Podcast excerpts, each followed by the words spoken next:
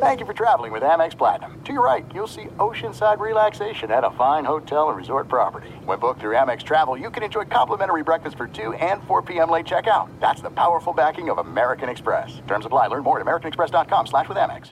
Enjoy all your favorite sports like never before at BetMGM. Signing up and playing is so easy. Simply sign up using code Buckeye and receive up to $1,500 back in bonus bets if you don't win your first bet. When you register with BetMGM, you can get instant access to a variety of parlay selection features, live betting options, and the best daily promotions in the business. And with BetMGM at your fingertips, every play and every game matter more than ever. Place your moneyline, prop, and parlay bets with the king of sportsbooks today. Sign up using code Buckeye and receive up to $1,500 back in bonus bets if you don't win your first bet. That's right, up to $1,500. Again, sign up using code Buckeye and receive up to $1,500 back in bonus bets if you don't win your first bet. BetMGM and GameSense remind you to play responsibly. 21 plus and present in Ohio, subject to eligibility requirements. Rewards are non-withdrawable bonus bets that expire in seven days. Gambling problem? Call 1-800-GAMBLER in partnership with MGM Northfield Park. That's 1-800-GAMBLER.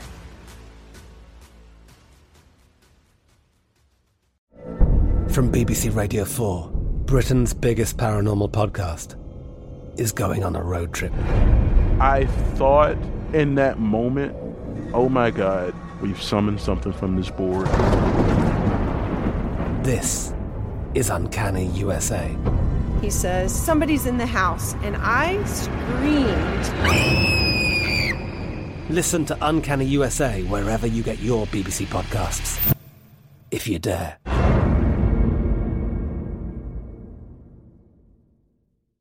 What's up? This your boy Lil Duval, and check out my podcast, Conversations with Unc, on the Black Effect Podcast Network. Each and every Tuesday, Conversations with Unc podcast feature casuals and in-depth talk about ebbs and flows of life and the pursuit of happiness. Unlike my work on stage, I tap into a more serious and sensitive side to give life advice and simply offer words of encouragement, yet remind folks to never forget to laugh. Every Tuesday, listen to Conversations with Unc, hosted by Lil Duval on the Black Effect Podcast Network, iHeartRadio app, or wherever you get your podcasts. Presented by AT&T. Connecting changes everything. You're listening to Fox Sports Radio. Radio. That's right, Fox Football Sunday with your boys. Ephraim, we got a lot to get into, man. We got a lot of games to talk about that have already happened and a lot of games happening right now. But first, of course, we are coming to you live from the Geico Fox Sports Radio studios. 15 minutes could save you 15% or more in car insurance. Visit geico.com for a free rate quote. Ephraim Salaam on Twitter, KW Live for myself. And Ephraim, I gotta be honest with you, man. I um, I'm I'm a little sore right now. What? Uh, I had to get massage therapy. You were working out? Um, Oh. I had to wear a an, an ankle brace today Oh, okay. because I got a little sore jumping off the bandwagon of the Cleveland Browns. okay. Well, I was- Sir Brownie. Yeah, I had I had to jump off. I jumped off hard too. Like I mean, it wasn't like a you know like a time it and, and get your pace and rhythm. I just leaped. I'm out. I'm out, and I just jumped. Did you roll? And I, I just rolled. no. You I, got tuck and roll. see, I didn't even tuck. It was so bad. I just jumped, and I like I like my my actually my leg kind of like Baker's did. How his locked in. I don't know if you saw that. Play Yeah, I saw that. Yeah. So uh, I'm okay. Are you still on? Are you hanging on? Are feet dragging on? Or, are you, did no, you jump I'm off? not, I'm not hanging on. I got to get off of there. you tore an ACL. Yeah, I just told my knee up jumping up. I rolled though. Okay. I rolled. I think I rolled over you. That's why my knee is hurt. Here's the thing, though 38 14, Chargers beat Brown, beat the Browns. But this goes back, I think, if you want to talk about the Browns, we can. But I think the bigger story is going back to something I've been saying all, all along, and, and you've been right there with me, is that the Chargers are better than their record. Yeah, Uh, the, the Chargers, look, they lost to the Rams, who are right now currently up 13 3 on the Broncos. 8.58 left in that game. Of course, we'll talk about it as the game goes along. And then also, uh, they lost to the Chiefs, who are currently 5 0. Got a big game tonight against the Patriots. Looking forward to seeing that one. But other than that, they've played well. Yeah, they've they- scored a bunch of points. You know, They've only and- lost to the two undefeated teams Exactly. in the league. so as long as I guess, the, and the problem is they got to play the Chiefs one more time, and then you could mess around and somehow end up playing a Battle of LA in the Super Bowl or something. So you could still lose again to these teams. But the fact is, they're 38-14 victory on a Browns team that this is not your average Cleveland Browns. So this wasn't a, a gimme on, on the schedule. This wasn't something where you came into it knowing you were going to win. You had to fight. You had to play. And really, man, they just got it done on both sides of the ball, offensively and defensively. The Chargers, and now they sit at four and two. And uh, and you didn't need a lot from Phillip Rivers. He only had to go 11 to 20, 207 yards, a couple touchdowns to throw a pick. But Melvin Gordon, when you hand the ball off 36 times, then yeah, you don't have to do much in in, in way of passing. no, for 246 yards. Oof. Man, and we've seen now this is two weeks in a row. You and I have sat next to each other and we talked about Melvin big- Gordon, yeah. Yep, and, and also just a team that ran the ball so much. Remember last year, uh, last week it was the Jets. Isaiah Crowell, he'd run for and the Absolutely. team ran for like 260 yards, something crazy. Look- so look, I always harp on it, and you call it a pitch count. You know, uh, I do, uh, and I teased you yesterday about you, that. you you did, and the the thing is, when you're able to run the ball, it opens up so much offensively for you as a quarterback. Not only if you're an elite quarterback, but if you're a young quarterback trying to find its way. If you have the ability to hand the ball off on first and second down, and you can get five to six yards each time on those two downs, then imagine having third and fours and third and threes. I mean, you can do anything. You can even run the ball again, but not being in long yardage situations and extending drives, that's all part of the running game. And Philip Rivers, who is a dynamic quarterback, only threw the ball 20 times. That's it. I don't know when the last time that happened I don't know when that is because we always know he's a, he's a gunslinger. He's a gunslinger. Yeah, so He's a gunslinger. I can't think of the last time that happened for him. Uh, but again, good game for the Chargers. They get the victory, thirty-eight to fourteen over the Browns. They go to four and two. The Browns now go to two, three, and one. And had they they almost could have had a, another tie. Remember last week or Yeah. the week before, they they could have had like three ties this season already. So hey, but this hey, was the only game that they were out of it. true. This is the only game, and for And- some reason, the defense decided not to show up. Uh, and it, you know, it was just too much for for Baker Mayfield to to handle. And they didn't go to overtime. They did They probably wish they would have. At least they had a chance to win, Right. Other than getting smacked up. Uh, so that was that game. And uh, of course, again, we'll get you updated on the games that are happening right now. 10 nothing, by the way, the Cowboys up on the Jags, and the Cowboys need this game. Running hard is Ezekiel Elliott. Looked like a 20 yard run there. I want to go to another game that uh, was a very, had some really good games, some really close games today. Uh, one that was with the team, speaking of 2 2 and 1, that would be the Pittsburgh Steelers, who were going into this game at 2 2 and 1. Uh, and actually, we'll get to that in just a moment because right now we are joined by Tom Brennaman, who was at the Bucks at Falcons game, and he is joining us now. Tom, thank you. How are you? I'm doing fine, just trying to navigate this uh, Atlanta airport. Wish Oh, luck. Good luck with that Good one. luck. Yeah, that's the busiest airport in America. So good. Yeah, and- good luck and- with and that. It is right now. Thank you. Yeah, and it's a Sunday too. I can only imagine. So we won't hold you long. Uh, the, the Tampa Bay Buccaneers they fall to the Falcons. Jameis Winston and the crew they tried to stay in this, but this game was so needed by the Falcons to stay. And if they have any chance of making the playoffs, uh, they get a victory and go two to four. Matt Ryan had a game that you need from a guy who's a former MVP. Uh, 354, three touchdowns. What was the key to victory to you? Well, you know, really, fellas, I mean, you stop and think about it, and with all the offense and with all the scoring that wound up in this game, you know, the the play we all take for granted in the NFL in this day and age is the extra point. Yep. And Tampa Bay jumped out, scored the first touchdown of the game, missed the extra point. So now they're playing behind on that one point the rest of the game. Later in the game, they have to go for two. They fail on the two.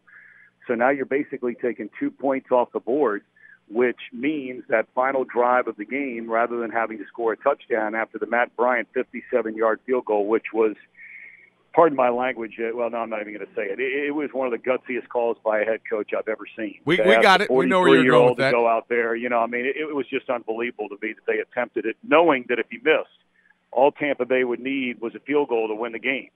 But I think that speaks volumes the way uh, you know Dan Quinn probably feels about his defense. They've been just as bad as Tampa Bay's defense. Uh, but the bottom line is the Falcons got the win. But you, but you ask what's the key? If you don't miss that extra point, you don't have to try for two later, and you have two extra points going into the, final drive, and they got close enough where a field goal would have won the game for them. And, and let's talk about Jameis Winston uh, coming back after the suspension. Uh, he put up great numbers today, comparable to Matt Ryan's, but the two glaring things is the interception, especially the red zone turnover. I mean, this has been something that's been hampering him since he's been in the league. Uh, you know, what are your thoughts on his inability to make smart decisions in the red zone?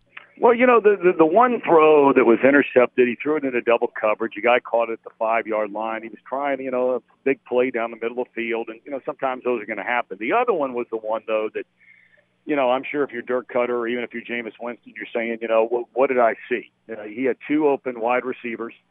Uh, he had uh, Humphries at about the five yard line, uh, who's wide open. He throws it into double coverage, hits a Falcons player in the back, pops in the air, and they end up intercepting the ball in the end zone. But you know what? I mean, and look, you know, you know, Winston's one of those guys where if you've got him on your team, and, let's take all the off the field stuff away for a second, but but he's always been going back to his Florida State days. He's a gambler, and he will take the shot at the big play, a lot like Brett Favre would do back when he played. And so far in, in Winston's young career, uh, they've hurt him. You know, the only the only player in the league that's turned the ball over more than he has since stepping foot in the NFL is Blake Bortles. Now, I would add, up until last year with Jacksonville, and the guy who had the second most turnovers during that time frame was Eli Manning. The one thing all three of those guys have in common, obviously, is they've had very bad teams since 2015. It's only been one year that Jameis had a decent team around him. So, you know, look, he's still 24 years old. And, uh, you know, if he can get himself together off the field, I still think he has a chance to be a really good player.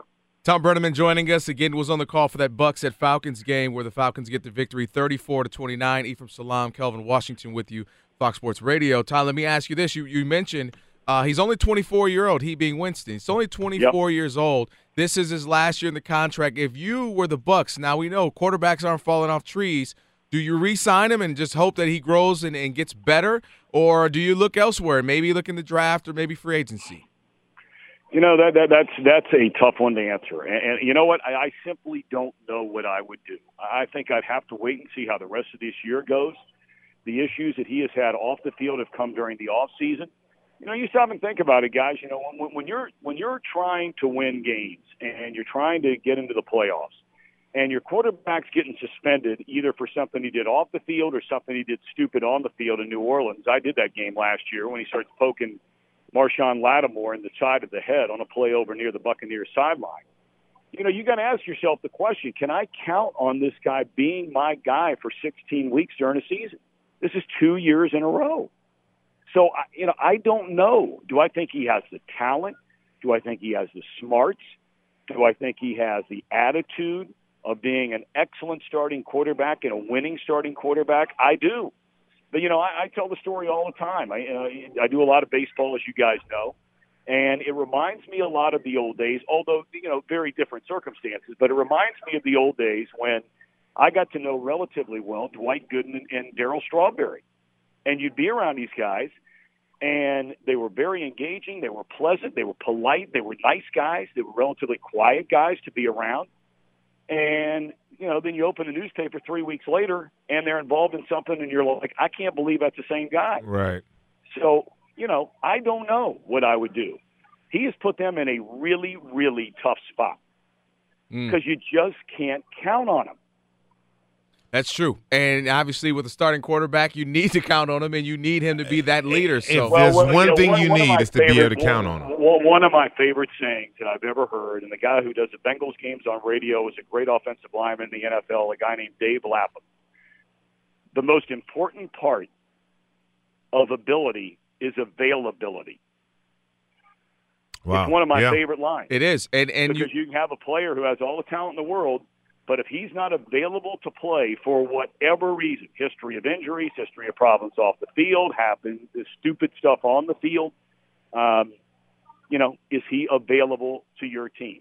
And this is the second year in a row where Winston is not. Well, we'll see how the season uh, unfolds. You're right about that. We'll have to wait and see. Thank you, Tom. We appreciate it. Safe travels. Guys, appreciate have a you. great weekend. Tom right in there joining us on Fox uh, Sunday football, football Sunday, that is. Uh, Ephraim, couple of touchdowns we got to talk about. The Cowboys just scored, and also the Ravens just scored moments ago. We'll get you updated on all of those. And I got to ask you a question Do you want your $100 million back? Answer me that next. Fox Sports Radio. I hate Was this you on a uh, Saturday night, Alex? Was this what you were jamming to? You want to know what's funny is this is actually what I was while I was playing Risk with a bunch of buddies. DJing while playing Risk. Wait, you DJ? Yeah. I didn't know that. Yeah, I was at Arizona State last month. Oh. Yeah, man. That would make sense why you hit me with some good tunes that I never heard. Hey, that's what I do. What's your like DJ Vegan Veg? I go by DJ Vegetables. Do you really? Like vegetables? Veg- I- I think I got it. Oh, I think I got veg- you know, like veg, You're like vegetables. vegetables. you know, You'd be surprised how many kids at college ask me to describe it. So. and the DJs on the turn. Well, that's because they don't get the turntables and Yeah. see, they don't get all that. They're, they just want an aux cord. That's They it. just want an aux cord. exactly. All right, that's funny, Max. Uh, great news. There's a quick way you could save money. Switch to Geico. Go to geico.com, and in 15 minutes, you could save 15% or more on car insurance. E from Salam Kelvin in Washington with you, Fox Football Sunday. And uh, I want to get to a couple of things that have happened over the last five, 10 minutes or so. Thank you to Tom Brennaman, who joined us.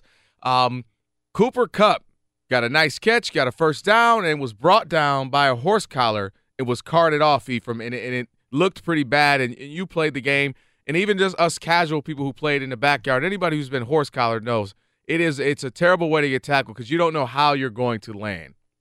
And of course, that's why they banned that tackle. Are, are there are there any casual people getting horse collared out there? I don't. yeah, when you it- played backyard football back in the day, it was is it- brutal. uh, not a lot of people getting horse collared out there. I didn't mean just someone walking down. Ventura here. Just Okay, on you know what? street. You know what? I think Rondé Barber would feel me on this. Maybe, maybe not. I'm not going to ask him though, because if he doesn't, I'm going to be embarrassed. So I'll ask him something else. Rondé Barber Rondé, joining uh, us was on the call for the Cardinals at Vikings. What's going on, Rondé, Rondé? Rondé, let me ask you What's this: up, uh. There's a lot of people getting horse collared just in the neighborhood. uh, no, We just- I'm gonna come just- into the studio and horse collar one of y'all, so you can remember what it feels like. No. Okay, backyard football though. You were playing. You First got a all, brother. no, nobody played football in the backyard. We grew up in the city, man. Nobody had no Wait, backyard. wait, wait! Don't assume I played in the backyard. Everybody, Well- look, Alex played in the backyard just because you grew up and playing on concrete. Sorry, we were poor. I Yeah. apologize. Get you some grass in your life, all right? You feel me, Rondé? I mean, I, I, I feel you, apologize. we had to go on the street and wait for the cars to move. That's why you're crazy now. Rondé, I apologize for that. Rondé Barber joins us. Again, Cardinals at Vikings on the call there, where the Vikings get back on track now, get a win 27 17. Um, and, and watching that game, a couple of things I, I noticed there. Kirk Cousins didn't look quite as sharp as he did the week before, where even in the loss, he made some big plays. Um, Yeah. But Kirk Cousins, you know, finds a way to get the to get them a, a win. But really, it comes from the running games. And Ephraim is like a he always talks about the attempts and pitch count or passing Yep. count. Thirty-two Yep. attempts from them. Is that going to be a way to victory for the Vikings? Well, if you ask Mike Zimmer, head coach, of course, it, I mean, he's a defensive coach. That's what he wants to do. And to be honest with you, you kind of feel there's like a little uh, dissensions in the ranks because John DeFilippo, the offensive coordinator, he's a pass guy. Like, and he knows that he has great talent at wide receiver. Adam Thielen did something today with the with his 600 yard uh, game in a row that you know only one other person has done better. Um, so they have talent. Uh, Stefon Diggs, Kyle, Kyle Rudolph, guys that can catch the ball. Those are your playmakers. But this is a team that's really built on running the football because their head coach running the football and playing great defense. We we saw that today. It, was interesting because I came into this game thinking, look, they're a pass first team because of all that skill, but in reality, they were a pass first team because they've been behind in so many games that they've had to, to do it to chase the football game, and they've had success, and they just kept doing it, and it kind of became their identity. But today they had a little bit of lead early in the game, and Latavius Murray just went off. I mean, obviously it's not just him. The offensive line was great today. It was, I was trying to highlight a bunch of double team blocks and these gaping holes that he was running through. Um, but I think that's what they want to be. Um, if they can do that more, especially as the season wanes on, as you guys know, you want to be able to run the ball in November, December. I mean, they, they, they could be that team that, that gets on a run here and, and starts to do some, some, some nice things. Yeah, and we even saw something from Kirk Cousins that we hadn't seen in the red zone when he uh, took the read option and he kept the ball and, Yeah, he, and, and he scored right. But but not even the way he scored. It was just did you see his movement and how quick he was to hit that hole and Yeah, and, it's and not make what that he cut? does, right? That's right, I was. That's that's not his wheelhouse, but it looked really good. And not only that, the dance after he had a little swag to him. Yeah, right. The little birdie. How about it, man? Yeah, Kirk is. He's. You guys know Kirk. We've talked to him. Like he's kind of a quirky, little awkward kind of guy, right? That got is trying to ingratiate himself to a new team. You you can tell they love what he is. He's a football player. He's a pro. He's not demanding on the offensive coordinator or the offense saying, "I need to throw the ball 50, 60, you know, times a game." That's that's not him at all. He just wants to win. Um, so so to see that play call first of all, and then him execute it is, is awesome. But when you're running the football like they were running today, I mean, it gives you a chance to run, uh, you know, read option. Um, they, you know, Latavius had been pounding and pounding and pounding, and you get down in the red zone, and they were on a roll at that point. That was their, their the first touchdown of the second half, and it was, you know, it was unexpected. But I think the Cardinals were caught un- unexpected, you know, unaware, uh, and he just kind of he just kind of tumbled in. Isn't that? Hey, Rondé, help nice. Rondé, help me understand. And you know, obviously, you had to watch some film, getting prepared for this game. What has been going wrong for the Vikings? Obviously, the defensive side was better today, but the last few weeks, we expected this. De- the secondary. That's the answer. Yep, secondary. Uh, when we talked to Mike Zimmer, and I knew this watching the film, as good as they are and as much talent as they have on, on defense, they were really struggling in the secondary, whether it was Trey Wayne, whether it was whoever in coverage. Um, they were losing their matchups. Um, you know this team, they play some man, but they're a zone team. So teams like Los Angeles were finding ways to get, you know, receivers matched up on Anthony Barr or linebackers or whatever and just running away from them. Um, so what, what really happened is, is, you know, kind of what we saw today materialize. They just went back to basics. They didn't try to stop everything. You know, when you have a team that has that much talent, all you got to do is line them up, play something simple, win on first, second down, and then you can get creative as anything on third down. That's that's what this team is, and I think we saw a return to that today. And they, uh, I mean, they dominated. They played so so well. Of course, it was against the rookie quarterback and Josh Rosen, but um, yeah, they, this was the, the model. This is the blueprint of what this team looks like winning. How co- how good is Adam Thielen? Like, Man, I mean, man. Stefon Diggs was supposed to be the guy Yeah. at receiver, but when you look at Adam Thielen and what not only what he's I'm oh, doing this year, but what he did last year, I mean, how good is this kid? When and where the hell did he come from? you know, he's you know he was a, a, tryout guy. You know, you think you could play football? Like, yeah, come try out. And you know, he survived on special teams for a couple of years. Got his opportunity like three years ago, and even then, I remember seeing him going, man, this kid's kind of good. But after that, he's turned into such a good route runner. Um, you know, he creates separation as good as any receiver in football. And how he does that, I don't know. But he has an understanding. He's smart. He plays zone. He knows how to find his, his way in between, you know, the, those holes in, in the coverage. Uh, and he's got the trust of his quarterback. I mean, if, if, if, when they need to make a play, if Stefon Diggs is the, the spark plug, right? But when they need to make a play, it's, it's no question it's Adam Thielen. Uh, and I think that relationship between those two is just, it, it can't be stated enough. Um, and that's why he's succeeding and the offense is succeeding the way it is. Yeah, this is crazy. Yeah, it is. man. It is. He, He- he he- just feel like he came out of the blue for sure. Rondé, we'll get you out of here on this one. Going to go to the other side. There was another team other than the Vikings, and that was the Yeah. Cardinals. Oh, was it? I- j- yeah, oh. there, there was. There was. They had to play somebody, right? Josh Rosen, uh, not a horrible game, but not a great one either. 240, uh, did Yep. throw an interception. Talk about Josh Rosen. What did you see, the good and the bad with this kid? Well, he can make all the throws. He's big. He's bigger than you think, man. He looks skinny because he's so tall or whatever, but he, he's a confident, calm kid. I mean, I think he'll be really good, guys. To be honest with you, I know he's struggling, learning curve. Mike McCoy's trying to find ways to utilize him. um, but he can throw the football. There, there's no question about it. There's some things that he saw today that he probably hasn't seen as far as pressure that he struggled with early. Um, they failed on third down all day long. I, I think they were over on third down today. Uh, and that's really kind of been their Achilles heel because they can't get going on first and second down. So you get in these long yard situations when you're playing a team like the Vikings, especially with Mike Zimmer and his blitz packages. He just hasn't a chance. There's so many free runners coming at him that he wasn't going to succeed. Um, but I, look, look, he'll, he has um, that ability to be a leader. When you sit down and talk to him, so like unaffected by everything, uh, and I think that's one of the traits that makes you know young quarterbacks good, and he, definitely has that. Just you're gonna have to give him time. They're a team that's building with a lot of young players, uh, and they're all playing together. You know, they got four rookies playing on offense uh, with the center, the running back, Christian Kirk, the receiver, and Josh. So just give them a year. You know, I think that's kind of the thought. Give them a year, uh, get them going on, on offense. Still have some good players on defense, and I think they'll be competitive in the future.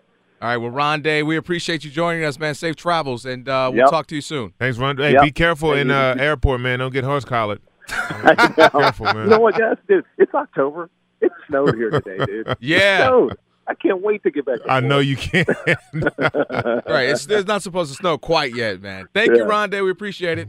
Yeah. See y'all. All right.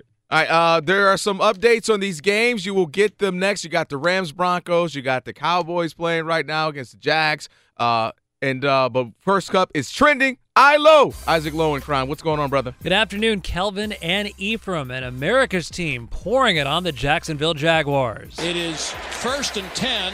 Prescott, a lot of time over the middle.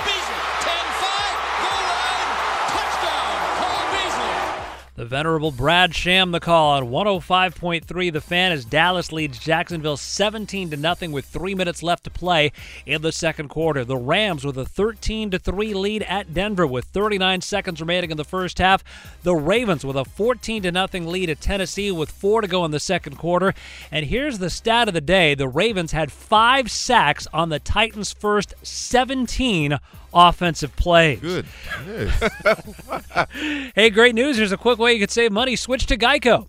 Go to geico.com, but in 15 minutes, you could save 15% or more on car insurance. Earlier, the Dolphins and Bears were in overtime when Miami's Kenyon Drake fumbled the ball at the goal line inches away from the game winning touchdown. But after the Bears' Cody Parkey missed a field goal that would have won it, Drake came up with a key reception on the ensuing drive to set up a 47 yard field goal attempt by Jason Sanders in the final seconds of overtime for Miami. Here is Jason Sanders. 47 yards. The kick is up. The kick is go! He hit it! He hit Oh, the kick! Jason Sanders has won the game for the Miami Dolphins! The call on WQAM, Brock Osweiler starting in place of the injured Ryan Tannehill threw for 380 with three touchdowns. Steelers trailed the Bengals 21 to 20 with 15 seconds to play, and Pittsburgh at the Cincinnati 31. Then in the gun, 15 seconds to go. The Steelers have a timeout left. Quick pop over the middle, running free. That's Antonio. 10, be here. Oh, baby. Unbelievable. Bill Hillgrove the call on WDVE as the Steelers stunned Cincinnati 28 to 21. The Texans and Bills were tied at 13 with 130 left in the fourth, and Nathan Peterman added quarterback for Buffalo for the injured Josh Allen. Second and 10 Bills from their 25. One back McCoy, Peterman in the gun, two receivers left, one to the right side. Peterman takes the snap. He's looking left. He throws that way. It's picked off by Jonathan Joseph across the 15, 10, 5. Rock and roll. The Texans go in front on the pick six. Marc Vandermeer the call on KILT, giving the Texans a 20 to 13 victory. Falcons over Tampa Bay 34 to 29. Matt Ryan threw for 354 with three touchdowns. Julio Jones 10 catches for 143. Washington knocks off Carolina 23 to 17. Adrian Peterson 17 carries for 97 yards. Jets over the Colts 42 to 34. Sam Darnold 24 of 30 for 280 with tou- two touchdowns and a pick. And at London's Wembley Stadium, the Seahawks routed the Raiders 27 to 3. Also earlier today, Latavius Murray ran for 155 in the Vikings 27-17 victory over Arizona, and the Chargers routed the Browns in Cleveland 38 to 14. Kelvin and Ephraim, back to you. Ilo, we appreciate it. Thank you. And it's just been one of those days, Ephraim. We're going back to back to back, talking to people who are calling these games right now. Is our man Charles Davis, who was at the Panthers at Redskins game. Redskins get a victory over the team I picked to represent the NFC in the Super Bowl. And I was just praising myself on how great of a pick that was with the Yeah. Panthers. Uh, but they do fall. And the Redskins were able to do this, uh, get this victory when they really needed it. And uh, the defense came up at the end big when the Carolina Panthers had a chance to win. What was the victory? The key to victory for the Redskins, Charles? Getting out of the gate fast, guys. I mean, if you take a look at what they've done this year, go back to the Arizona game that they won, go back to the Green Bay game that they won, and check out today. They lead from the front. Jay Gruden told told us when we had him before Green Bay, we are a front running team. We are not a come from behind team. And he didn't say that with a lot of uh, how would you say it, praise in his voice. You know, he'd love to have a team that he feels like can make a return and and pick it up late, but he has not seen that from his ball club. The them is getting off to fast starts. Well, check out the numbers against Arizona. Green Bay, they got off to the start winning, and today they got off to a 14 to nothing start. So when they do that, they are a different ball club. Make you chase from behind. Uh, they play a whole lot better, and they did that today against Carolina. I talk about how uh, important uh, Adrian Peterson has been to them in their three wins. When you look at their three wins, he's had you know an average of hundred yards rushing in those three wins. Just feeding him the ball really takes a lot of pressure uh, off Alex Smith. How important is he to this team? he's very important to them, and it's actually been a little bit of a surprise. I don't know how many of us thought that when he signed with Washington that he'd be able to be the bell cow that we would look at, thinking that over 16 games he's going to make this. And of course, you know how he is. He hears that and he gets crazy. It's like the red cape in front of a bull. He charges. And you're exactly right. I mean, 96 yards in the win at Arizona.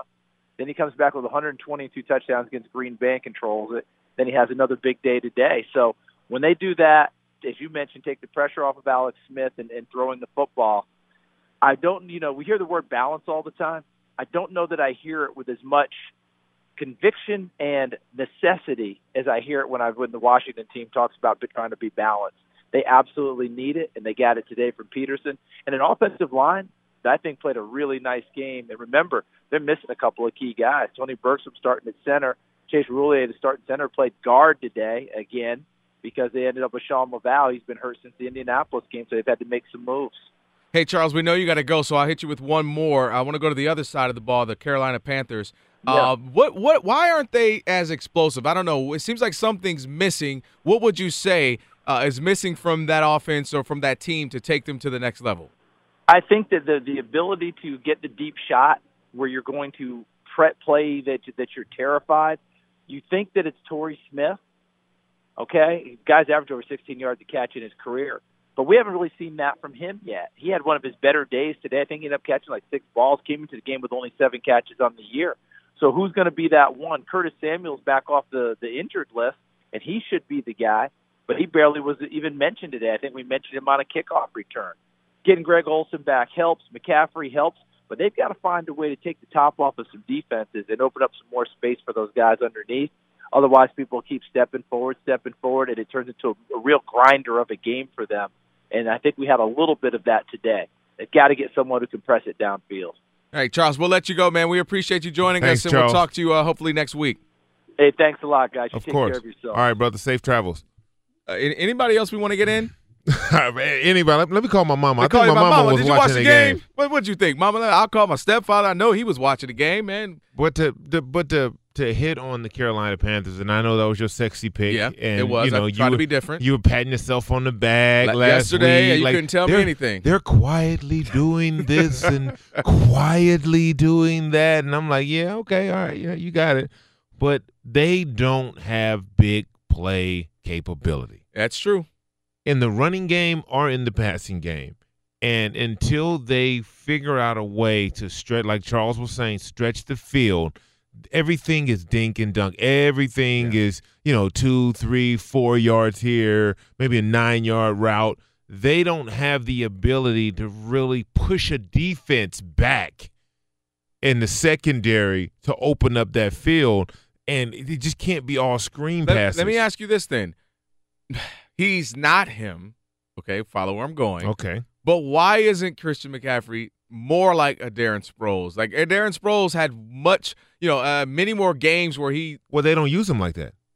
Well, he okay, has the capabilities. so they just don't use you? him like that. Alvin Kamara. I'm not saying he's him for sure. He's not that. but he has those type of So- qualities. So, if you and I are sitting here, Right. you're out the game. I'm just, you know, a fan of the game, and we see this. Why don't they? Why doesn't their offensive coordinator, coordinator say, you know, there we have to find a better way to use this kid? Because, like you said, I know he can catch. I know he can run. I know he can do screens. I know he can do, you know, all these different things, wildcat or anything. Because the onus is always on Cam Newton. We have an offensive coordinator who rely, who puts the ball in Cam Newton's hand. Cam Newton was the leading rusher today again. Nine attempts, 43 yards. Christian McCaffrey had eight for 20 yards. The, the the team and the offense for the Carolina Panthers is set up for Cam Newton, right? It's it's Cam's show. He's going to rush the ball. He's going to, you know, pick the targets he wants down the field.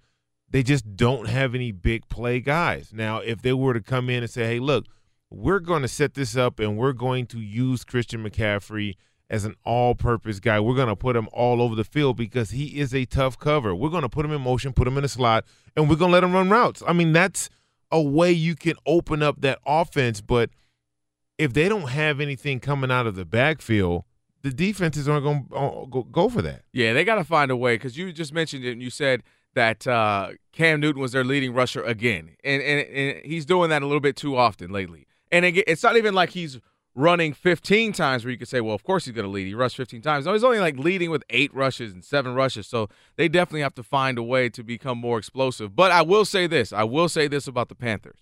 One of the reasons why I like them going in was because they're not necessarily sexy, but they always find ways to win, Mhm. or they're always in a game. Right. Like, even today, they were in the game and they had a chance to win it when uh, Cam Newton had the ball. I mean, I, he kind of overthrew the ball a couple times in the end zone, but they were still in it. They did have a shot and a chance to win it, and that's one of the reasons why I like them is because typically it seems like they don't get blown out. The defense will keep them in it. You know, they'll they'll st- stay in offensively enough. They can score enough to have a chance to win it. Um, couple of things I want to get to when we come back, just to quickly give you an update on some of the games that are happening uh, right now. Cowboys looking really good, up 17 nothing on the Jags. Unless that was a touchdown right there live. Was that a touchdown I just saw? It was. Cole Beasley with his second touchdown reception, a nine yard touchdown reception for him. So we hadn't really heard from him much this season. He was supposed to be the number one guy with Dez Bryant, showing it today with a couple of touchdowns. Uh, Dak Prescott looking good, and the Jags supposed to be one of the better defensive teams, getting lit up right now in the first half. getting lit up right now for Getting sure. lit up. Uh, fourteen to nothing. Uh, another game that's going on right now. You have the Ravens, and uh, they are up right now Over on Tennessee. On Tennessee, which Tennessee is, is there a more least talked about team in the entire NFL? No, it's not. It really isn't. Does anyone No. outside of the state of Tennessee No. talk about the Tennessee Titans? No, or, or watch them to for for that matter. like no one even knows who Marcus Mariota is No. or anything like that. They don't even know Never Mike heard of Vrabel is their head coach. Who? They just don't know. They you know, They it, you're right about that, man. Uh, and they're thir- three and two. And that's You the know? thing. They're three and two. They they barely won those games, but thirteen to three. The Rams are up on Denver. Case Keenum trying to show his old team. You should have let me go, but it's not looking good right now. Uh, but I have to ask you a question. I want you to answer this when we come back. There's a certain player, certain quarterback who has been heralded as he's going to be the next great John Elway, and it's been about six years, and it may be time for us to pump the brakes on how good or how great he can be. I want to ask you, is it true? And do you believe me? Do you agree with me? I'll ask you that next. Fox Sports Radio. Fox Football Sunday. I feel like saying it real smooth, like Fox Football Sunday. Ephraim Salaam, Kelvin Washington, Ephraim Salaam on Twitter, Kate Up Live for me on Twitter. And uh, just about to be halftime here. Baltimore up 14 to nothing on the no one talks about them Tennessee Titans, kicking a forever long field goal short. The Titans were trying to kick a field goal there. Um, there was a false start. Looks like a flag on it, so maybe they'll have another chance. Uh, if they, I don't know what they're going to do. Actually, it was the Ravens. They just throw a hail mary at this point. Uh, and the Rams are up 13 to three on the Broncos, and uh, 17 to nothing. You have the Cowboys are up, or 24 actually. I'm sorry, 24 nothing over the Jags. I want to ask you a question about a quarterback that we have. He's been hyped, he's been praised, and I think he is talented. I think he's good. I think we all know that. But you talked about this earlier with Jameis Winston, Ephraim, and it's turnovers with Andrew Luck. And Andrew Luck did not have a great game today. A bunch of turnovers. The team is now one in five, and it's not quite his fault. Obviously, they're not the most talented roster, that's for sure. Um, but if you look at the last couple of few seasons, uh, he only played seven, ge- team, seven games in 2015. He was two and five. Next year, 2016, he only plays 15. He's eight and seven. This year, so far through five, he's one and four. It's not a good record. No, it's uh, not. but he, everyone keeps saying he's you know the return of John Elway, and and I think we see the ability there. But he's turned the ball over a lot. He hasn't been durable. Where are you on Andrew Luck? I put him right with Matthew Stafford. Okay. Right. I, I, you know, he has talent. Of course, he has talent, but he hasn't been able to connect the dots. He had great early success, and since then, injuries, lack of um, uh, help offensively, uh, in, terms of weapons, receiving, running the ball. Uh, so we've we've kind of seen him take a few steps back, coming off the injury and not really having those go-to weapons um, that he had early in his career. And right now, him, Matthew Stafford, like they're right in that you can win some games with them. They have the talent. They can throw the ball and get you. They can throw for 400 yards. Um, but they can't take you to that next step, that next level up. I get that. I like that. Uh, he, I would say he's not as explosive and he's maybe talented, but as far as winning and, and kind of your confidence in him, I'd say Alex Smith too in that in that realm. Well, Is no, a tier I, below? I, I would put Alex a tier above. Oh, really? Yeah, because he's shown that he can lead a team to victory and in in the playoffs. Like he's you got to remember, Alex Smith was one of those guys leading Kansas City past Andrew, Andrew Luck, Luck. right? And they were up by like 24 points in the second half. So Alex Smith has taken that next step. He But I, I, I guess my thing was he's not as talented. The, t- the two guys you just a natural talent. just pure natural talent. But as quarterback, the talent is one thing, but being able to lead a team is another thing. So if I have, they're both 23 years old, and you're going to have them for the next 10 years. Mhm. You take Alex Smith over Andrew Luck, or just no, I would take Andrew Luck, but I would make sure I, if I'm the GM, I would put pieces together. I would make sure that we gave this kid a dynamic running game and an offensive line and Mm-hmm. you know some rock solid tight ends and, and like I would do the things you're supposed to do once you lock in your your um your quarterback. You know, Yeah. your your the face of your franchise. You do once you have him on a rookie contract, then you go out and you build your team. I think the issue, as you mentioned, has been the lack of talent uh, around him, and it's similar to another quarterback. Although he has been able to win a championship and, and have some more more success, and I think he's had more talent around him. But there are times where we say, "Man, can Aaron Rodgers get some help? Can Aaron Yeah, I agree with get that. some more guys, whether it be defensively, whether it be running game? I mean, he's got running backs as his uh, he got wide receivers as his running back. So I think Aaron Rodgers is a similar case where you say, "Man, I know he's good, I know he's talented, but if he could just get some help around him." Yeah, but the difference is Aaron is on that er, elite level. He's, well, he might be the best ever. He's three levels above, you know, Luck and and I don't Stafford. know about three. That- no, no, he's three. Because But I, that, I feel like you get you created some levels at that point. Like, like I added think- more like, Yeah, I think it was like four levels. I and added like, more Maybe? Andrew Luck was at three, and then you got Aaron Rodgers at four. You just put him at like six. no, no, what I'm saying is in terms of elite, right? It's only what it's right now. It's four elite quarterbacks in the NFL. Okay, I'm thinking of three. Who's the four? Okay, so we got Brady. Yep. We have Rodgers. Mhm. We got Drew Brees. Yep. You got Who's the Ben fourth? Is it Ben? Okay. To put Ben Roethlisberger. I don't know there. if he's quite there anymore. Ben Roethlisberger can throw for 700 yards in any moment. Says the guy who has him on his fantasy team. I'm just letting you know, and, and it's not even about that. It's about Big Ben. Just look what he did today. Like he has that pedigree, right? So I, I would agree. I would agree with you that he has it more in totality. look, like right on, right on, right on point. The highlights, right there. No, Ben is that guy. those sure. passes, those type of passes, and that. Come on, man. His ability to move. Where's Matt Ryan Is the- Matt Ryan Matt? Ryan is a step below.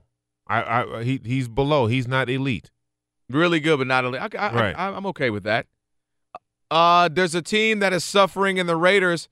Did they pay the wrong man? Coming to you live from the Geico Fox Sports Radio studios. 15 minutes could save you 15% or more on car insurance. Visit geico.com for a free rate quote, giving you some scores that are actually happening right now.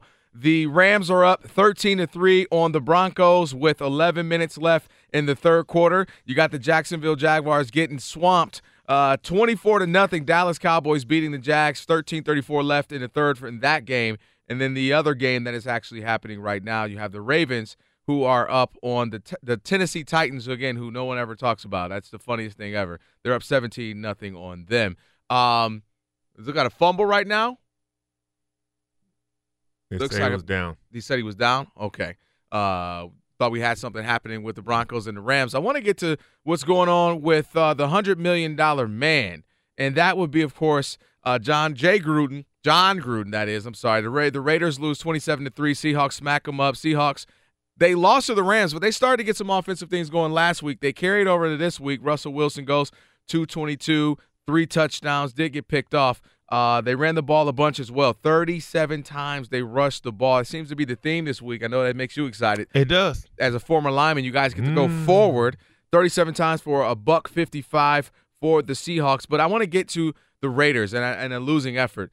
Derek Carr not looking spectacular. No. Three years ago, remember He- the second coming. he was the second coming. He was supposed to be the guy. The Raiders were supposed to be the sexy pick to get to the Super Bowl. He gets injured, and really just things have gone downhill ever since. But they bring in Jon Gruden, who's supposed to, you know, being uh, redeem this franchise and bring them back to some success that they had when he was there, and that's not the case.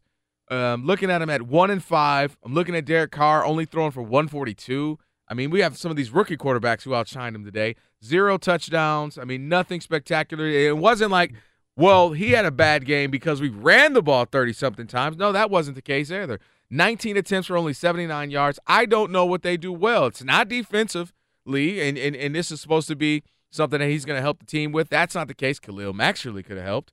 Um, and it's not even offensively, and it's not the quarterback play. I don't know if Derek Carr needs to get back on the Jon Gruden quarterback bus, but something needs to give. What's going on with Jon Gruden and these Raiders? Well, number one, the most glaring thing defensively is they're not their inability to put pressure on the quarterback. Right today they had one sack, but they're last in the league in sacks.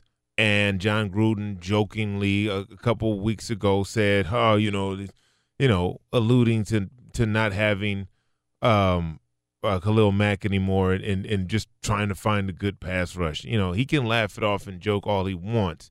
The fact that they're in a position to where they can't stop anyone, they can't slow anyone down. And if you can't do that, then how can you expect your secondary to hold up? And we're seeing that game after game. And offensively, they just I mean they don't have it, man. They're they're so off. Derek Carr has taken uh, you know he's looking more like David Carr, you know. And I That's play, the wrong I-. I- but I play with uh, you know trying to trade in the car. You know, I, I play with David, and it, it's just not clicking for them. And the fact that none of this is bothering Jon Gruden because if you look up the definition of job security in the dictionary, then there's a picture of Jon Gruden in his Raiders hat with a hundred million dollar check in his hand. Man, hundred million dollars, no matter what. That's what I just said. No matter what, you guys fire me. Think cool. think about this. Think about this. This is the first year of a ten year deal for a hundred million. If he goes three years and wins three games, they still can't fire him. which is crazy because you, former player, and all these guys we're looking at right to you know right now on the screens, and who played today and who played Monday and Thursday, they don't have you know guaranteed contracts except for the guaranteed money. Mm-hmm. Yet a coach who is a good coach for sure. I mean, he's had a heck of a career. Well, he was a good. He was a good coach, right? And, and has had a you know heck of a career. Uh, you know, not this season. Is guaranteed a hundred million dollars, and guaranteed thirty million dollars if he's another coach, or guaranteed the ten million dollars if he's another coach.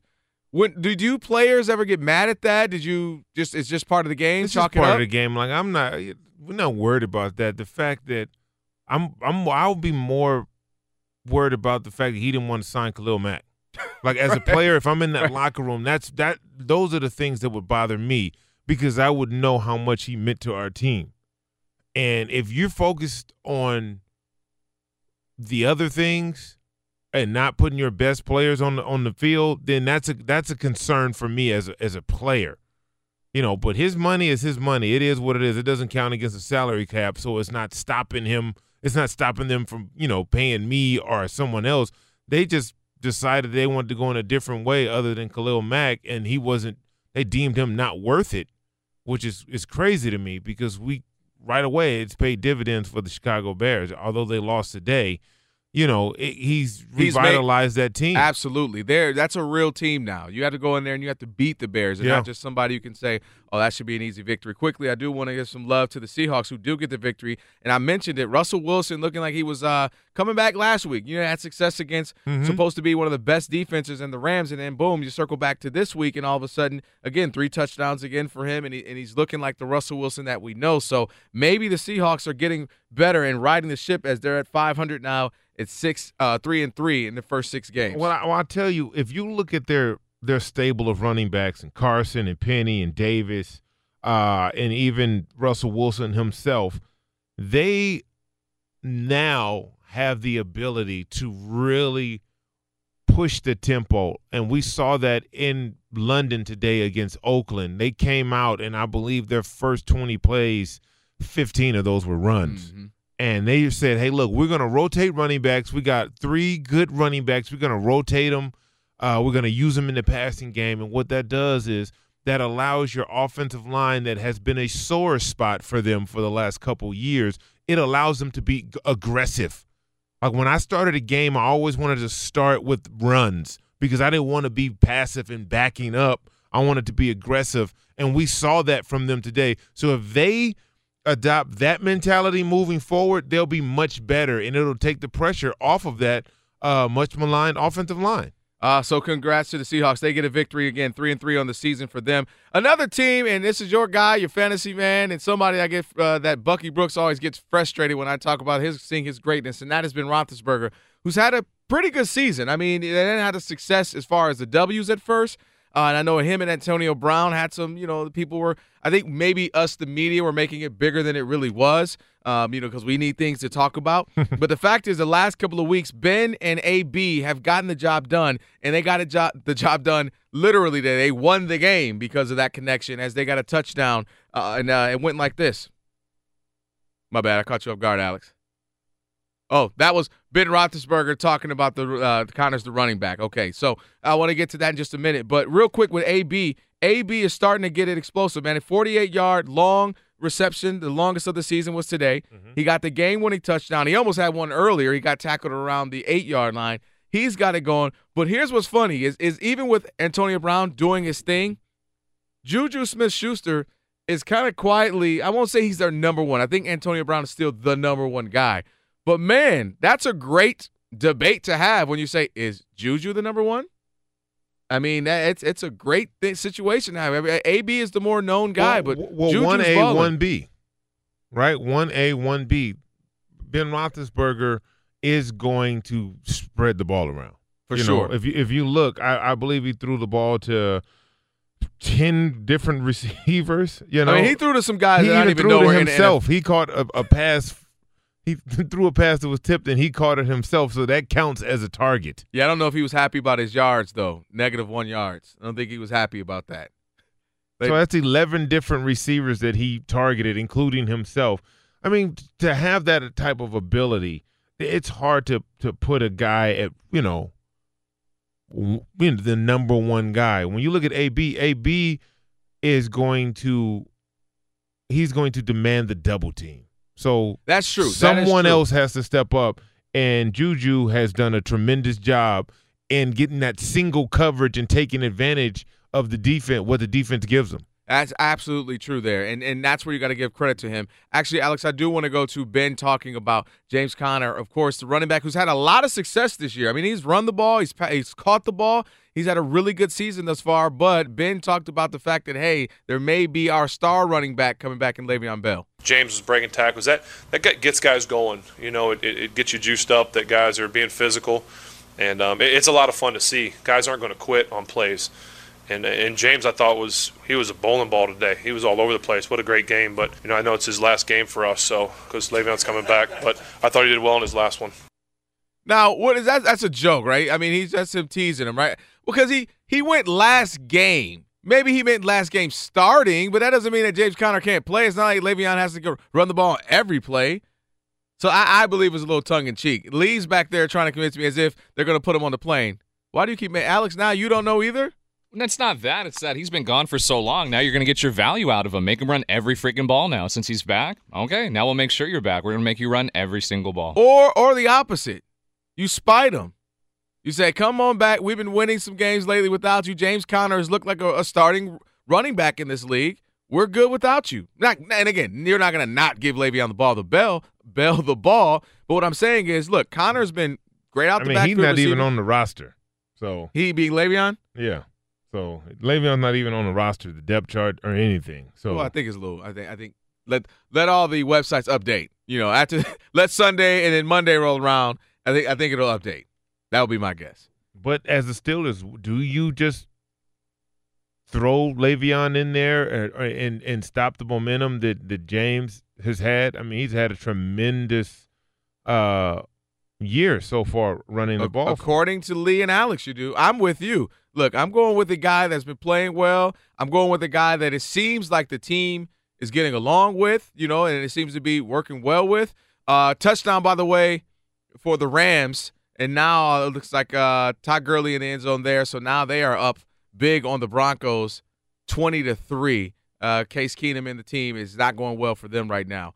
All right. Uh, Alex Marvez is going to join us next. Maybe we can ask Alex that. Do you go to Le'Veon Bell or do you keep going to James Conner? We'll do that next. It's Fox Football Sunday on Fox Sports Radio. We got a touchdown there. Dede Westbrook, 34 yard touchdown reception from Blake Bortles, trying to bring his team back 24 6. Ensuing extra point is uh, coming up here. And uh, just to quickly give you, and by the way, in this game, Dak Prescott is balling out. A couple of touchdowns through the air, one on the ground. And then and the Rams are up 20 to 3 on the Broncos. Broncos on the move, trying to put some points on the board. Uh, 23 again in that game. Todd Gurley, 133 rushing yards. This is a rushing day, Ephraim. I know you're loving it, former lineman. Yeah. lineman. couple of touchdowns for Todd Gurley. And Baltimore up 21 to nothing on the non talked I was going to say this all day, the non talked about Tennessee Titans. Uh, Alex Collins has two rushing touchdowns for the Ravens. Right now, we are joined by Alex Marvez as we are each and every weekend. Alex, what's going on, man? How how was the wedding? A wedding in San Francisco was absolutely fantastic. Of course, the Bay Area's other team, the Oakland Raiders, not so much.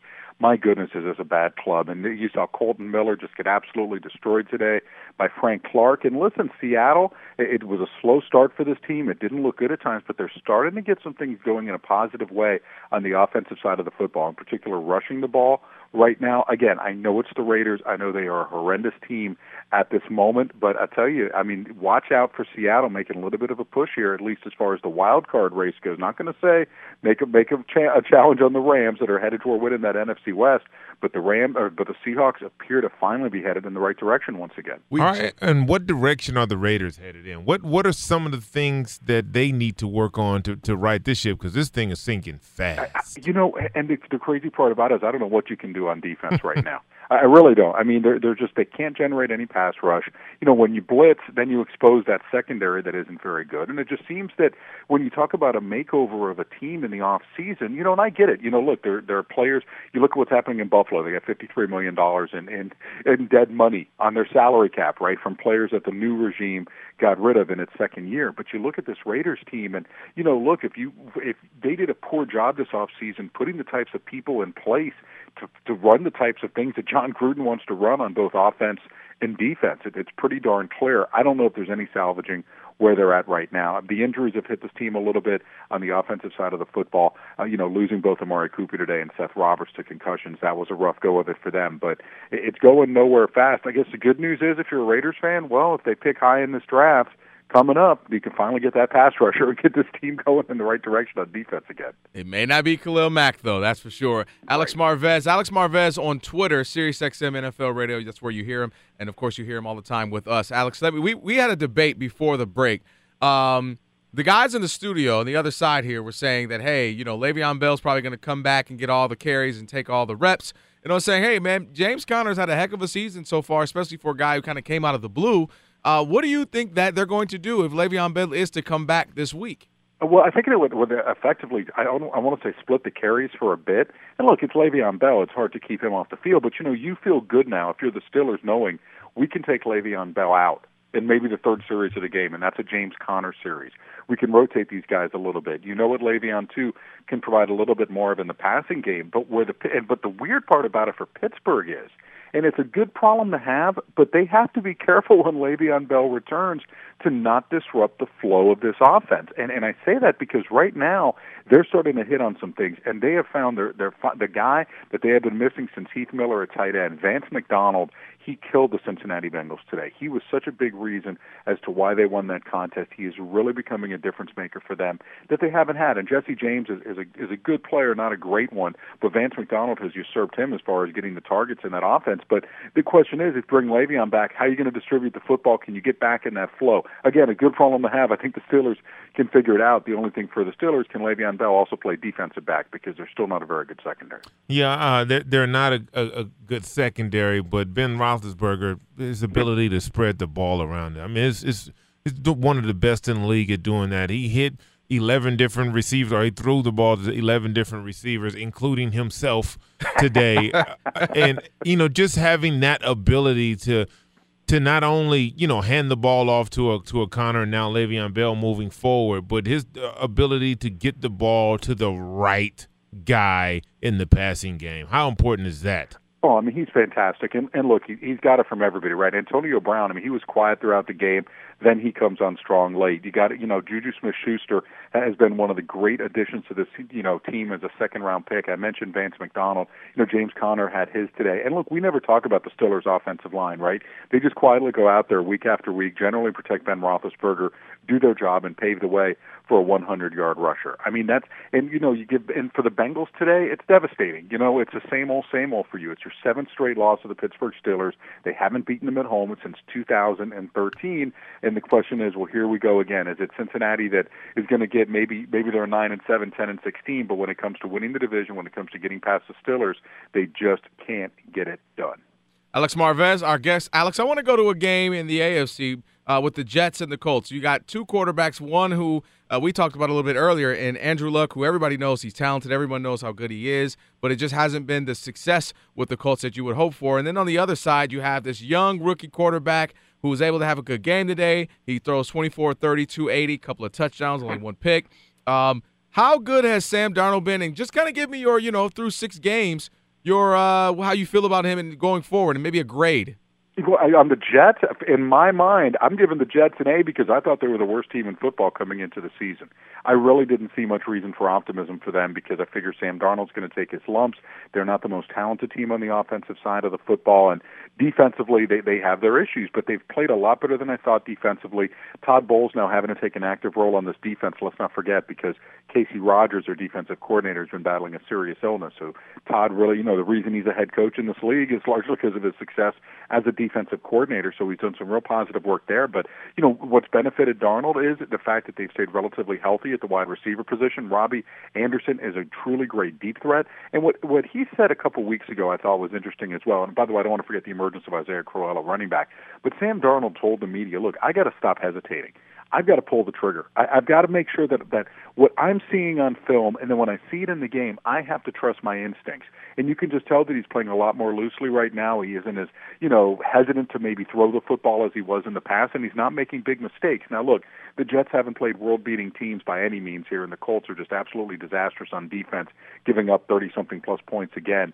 That being said, though, this Jets team has been impressive for what they've done, and maybe just maybe can stick around in this postseason race till about December what what's going on over here in, in, in, Indianapolis with Andrew Luck? I mean, is it is it too much to ask to have him uh, throwing the ball this many times a game? They just can't get anything going. Is the lack of weapons, the lack of you know ingenuity in the play calling? What can we do, please, to help Andrew Luck? Well, see, there's a this is the 40th different starting offensive line that he's played behind today in his NFL career. 40th. Mm. Okay, so I think they realize that maybe with some of these guys, it's just better to just pass because they can't field a credible running game. But but they they don't have a marquee guy in that backfield. Marlon Mack, uh, you know, I believe he played today, but he's been battling a hamstring injury all season. And even with Marlon, he's, he's sort of, uh, you know, he's not at that marquee type level. I don't think anyone can expect that type of production. The problem too with the Colts, every, is every game going to be a shootout? Are you going to have to have Andrew Luck put up points in the, you know, plus 24 points to even give you a chance? Every week. I don't put this on Andrew Luck. I, I really I put it on a roster that you know Chris Ballard inherited that he's still trying to make right. I think the coaching is outstanding. I think they're going to be good in time, but they simply don't have enough pieces in place at this point to be a credible contender in the AFC South. And by the way, the Houston Texans better be sending a nice fruit basket or you know over to uh, any sort of uh, gratitude over to the uh, Indianapolis Colts. Uh, by the way, at the end of the year, because had the Colts just gone for, not gone for it in overtime a couple weeks ago, play for the tie, you're looking at a Texans team that has cooled off considerably, rather than one that has now won three straight games and is pushing Indianapolis to oblivion in the division race. Mm, that's a great point right there. But they get it. It was an ugly victory, as uh, I think J.J. Watt tweeted. Like basically, it's ugly, but hey, we'll take the win. Uh, they'll definitely do that. Alex, we appreciate it. Thank you, man. Uh, Thanks, and uh, I'm sure you're still in, enjoying some uh, some wedding desserts and whatnot? This is sick, man. San Francisco is such a great place, man. I got about six hours to kill before uh, before my flight takes off. I didn't want to miss the games today. I think I'll find some stuff to do here in San Francisco. Oh, I think you'll be fine out there in the Bay Area. That's for sure. Thank you, Alex. We'll talk to you next week. Go Thank to, you, gentlemen. Go to Mitchell Brothers. Mitchell Brothers. I don't know what that is, but the way you laughed, I'm nervous. What is Mitchell Brothers? I had to family. Oh, family place. place. All Yeah. right. yeah, I'm gonna take your word for that. Now, here's the thing. What if I literally take your word with that the next time I go to San Francisco? Just go to Mitchell and- Brothers. and I'm- enjoy it. And I'm with the wife. Yeah, oh, she'd she'd have a ball. And I'm at Mitchell Brothers. She'd have a ball. Now I got to do some googling. I have a clue in my mind what that is. But uh, I'm gonna Google that. In fact, I'm gonna Google that while our man Ilo talks to us. Isaac, what's going on? What's trending, brother? Kelvin and Ephraim, the Dallas Cowboys, adding to their lead over the Jaguars on a field goal seconds ago, so they're up 27 to seven over Jacksonville with 3:06 left to play in the third quarter. The Rams up 20 to 10 at Denver, 134 left in the third. The Rams were up 20 to three, but moments ago, former Ram quarterback Case Keenum threw a 22-yard touchdown pass to Emmanuel Sanders. Todd Gurley of the Rams today, 16 carries for 133, two more touchdowns. He's got 11 touchdowns on the season, the most through six games since Shaun Alexander had 12 in 2005. The Ravens up 21 to nothing at Tennessee, 4:51 left in the third. Alex Collins with a pair of touchdown runs. Earlier, the Dolphins and Bears were in the final seconds of overtime when Miami's Jason Sanders lined up a 47 yard field goal attempt. Here is Jason Sanders, 47 yards. The kick is up. The kick is go! He hit it! He hit Oh, the no! kick! Jason Sanders has won the game for the Miami Dolphins! The call at WQAM, Brock Osweiler started in place of the injured Ryan Tannehill. he threw for 380 yards and three touchdowns. Steelers trailed the Bengals 21 to 20 in the final moments, and Pittsburgh at the Cincinnati 31. Then in the gun, 15 seconds to go. The Steelers have a timeout left. Quick pop over the middle, running free. That's Antonio. 10,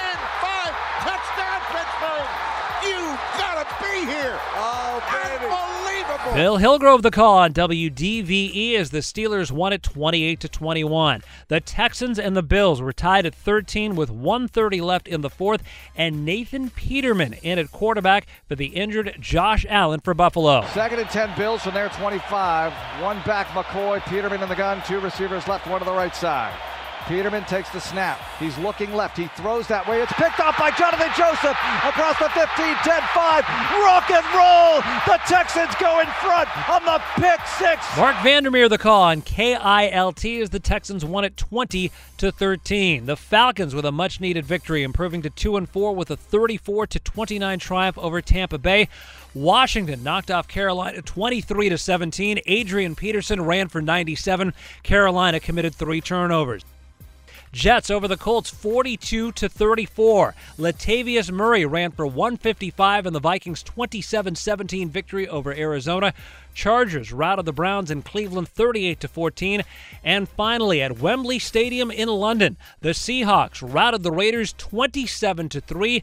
The quote of the week though came after the game courtesy of reporter Paul Gutierrez from Raiders defensive end Bruce Irvin who said, "Quote, we lost, but I've got a beautiful wife I get to go home to. I'm going to try to make some babies, man. Unquote. Bruce Goodness Irvin with some much needed perspective, apparently. don't say. Well, well, Kelvin that- and Ephraim, back to you. Thank you, Isaac. That's almost as good as uh, what's the the UFC guy who said? Uh, oh yeah, yeah, yeah. Can I say that? No, I don't think you can say that. Can't do it. Well, the uh, he had an interesting way of saying his uh, He was gonna celebrate. How his he was going to celebrate that victory. Yeah, and it, and it well, involved his wife. It's as long as it involves your wife. It's, It- it it's all good, player. Well, I don't know if it would involve your wife at Mitchell Brothers. Uh, depends on the type of relationship. That you is have. very true. Now, the best part about this is, I hope Alex Marvez goes to Mitchell Brothers, just because I would, I feel as though he would be so uptight. I don't know. I could be wrong. Hey, I don't know Alex like that. Be a good flight home. I can tell you that. Yeah, thank you for uh, just trying to just, informing our You know, I'm just trying to, you know, of Mitchell Brothers. lend my expertise. Doesn't my sound, man it doesn't sound like the place that it is. Doesn't sound like that type of establishment. Like, man, like that sounds like, hey, I need an oil change. Even worse, like, oh, you should go to Mitchell, Mitchell Brothers. Brothers. They, they they're really good at changing your oil. They will change your oil. Don't drink that poison. Man, you know, uh, hey, hey, I'm, yeah, I heard that too. I heard that. Look, you guys are determined. To get Oh, we're getting fired. out of Yeah, control. we are getting out of control. Right? Get this ship back Let's on get this shit track. back. What is getting all out of control also is that the Cowboys have the ball right now. They're already up 27 to 7 against the Jacksonville Jaguars. And that is because the Jags were moving the ball and they threw about a 35 yard pass that was intercepted and returned about 40, 50 yards. The, they got all the way down to about the, the eight yard line. So right now they have the ball in the red zone. Dallas looking to put some more points on the board. What happened to the Jags, man? Mm, should I say it? I mean, it Th- is you- Blake Bortles. I was gonna say this is somebody you're always hard. Everybody, everybody has those few guys in every sport that you go at that you always have something critical to say. Like mine for for years, for a couple of years, I will admit, and by a couple I mean maybe a couple times too, uh, has been Steph Curry. Okay, he's going to the Hall of Fame. He's great. He's the best shooter ever. If my daughter married someone like him, I'd be extremely happy. He's a great guy for sure. But I always because he, he was trying to come for the throne of LeBron, I had to like defend LeBron a little bit. Remember a few Well, years maybe ago? you have to defend LeBron. Well, 'cause- maybe because we live in L.A. and there are some LeBron haters still. I mean, Don't- I wasn't a, go I wasn't road. a LeBron fan until he came to Los. Angeles. I'm a Laker fan, so how can I? I'm a Kobe guy. Oh, you're oh you're one of them. What do you mean? One of them? You're one of them. Kobe Bryant played on the Lakers. I'm no, a I'm Laker okay fan. with that. I'm all right with that. right? No, like that's just what it is. Yeah, but you're not allowed. Not a so- Boston Celtics somewhere fan. in the- Will somewhere in the sports gods they created that we're not allowed to like both Kobe and LeBron. Like I've never seen. I like LeBron. Dude, you're a rare breed. I, he plays for the Lakers. Okay, okay, uh, three months ago, before he was a Laker. No, I respected LeBron as the best player on the planet. All right, well, at least you but I that. was I, right. I mean, I'm I'm both not 22 years old. I'm not ignorant. Okay, Right? Bet, Both- who, who's better? They're both, both 22. 20. you Oh, I'm going Kobe 15. all day. See, we won't go this debate. It's Fox. Well, let's do the Sunday. debate. It's right here. It don't matter. It's our show. We can do what we want to do. Do once we have Kobe Bryant, there's very. You, you know what it took LeBron a long time to get that it did not take Kobe Bryant to get. if you say a ring, I'm jumping. No. I it has nothing to do with that. Okay. Killer instinct. I like my players deadly. Flat out deadly. See, I think that's overstated. I it's not overstated. It's not overstated. All you got to do is just look at the course of their careers. Kobe Bryant came in as a, a rookie. Remember he airballed those shots? But he shot him. He that's his mentality. I'll give you that, but- it's but- always been like that. Okay, here here's my argument. LeBron James is something we've never seen. Kobe Bryant is a replica of Michael Jordan, right? Yep. Killer instinct, gonna You're shoot, right. and I get that. And Yeah. uh, so to his credit, that that's great. He was as close as you could get. Then comes a young guy named LeBron James that we've Yep. never seen before. And so Dynamic. when LeBron James has made plays that people like you have said that oh that wasn't killer instinct, it's because he's not Jordan or Kobe or you know or Reggie Miller type where I'm not going to think shoot first. I'm gonna shoot it no matter Yeah, what. yeah, Three guys if- on me. if you break so hold down- on. go ahead. So there has been plays that he made the right play in that okay they're double teaming me. I'm going to kick it to the corner for this guy to hit the shot. The guy makes it or misses it. Either way, we're saying he should have shot it. But his mentality is more like a Magic Johnson. If Magic Johnson dropped the dime or kicked it out, we wouldn't question him because they said that's what Magic does. What's the first attribute when you think of LeBron? It's passing. No, it's, it's physically dominant. Oh, like I mean, okay, but I mean that's not that's the not problem. really. The, the problem is when you're that size, right? And no one can stay in front of you because of your size and quickness, and you decide to dribble into a double team and then kick it to the corner. That's the problem I have. So when I say that killer mentality is in that same situation, Kobe Bryant or Michael Jordan are looking for the advantage, right? Driving into a double team and kicking it to an open, that's not the advantage. The advantage is if I go right, it's one on one to the rim. That's the advantage. That's the mentality, right? So it's, So it's not about the actual play after you put yourself in that position. Of course, it's the right play to kick it to the corner to Kyle Korver, right? Right. When you go and you drive into a double team. But if you would have taken Draymond Green off the dribble to the right, it was you and him one on one to the rim. It's no way he can stop you from getting to so, the rim. So what? That's I- the problem so- that I have. So what? And, I, and I, okay, I'll, I'll give you that.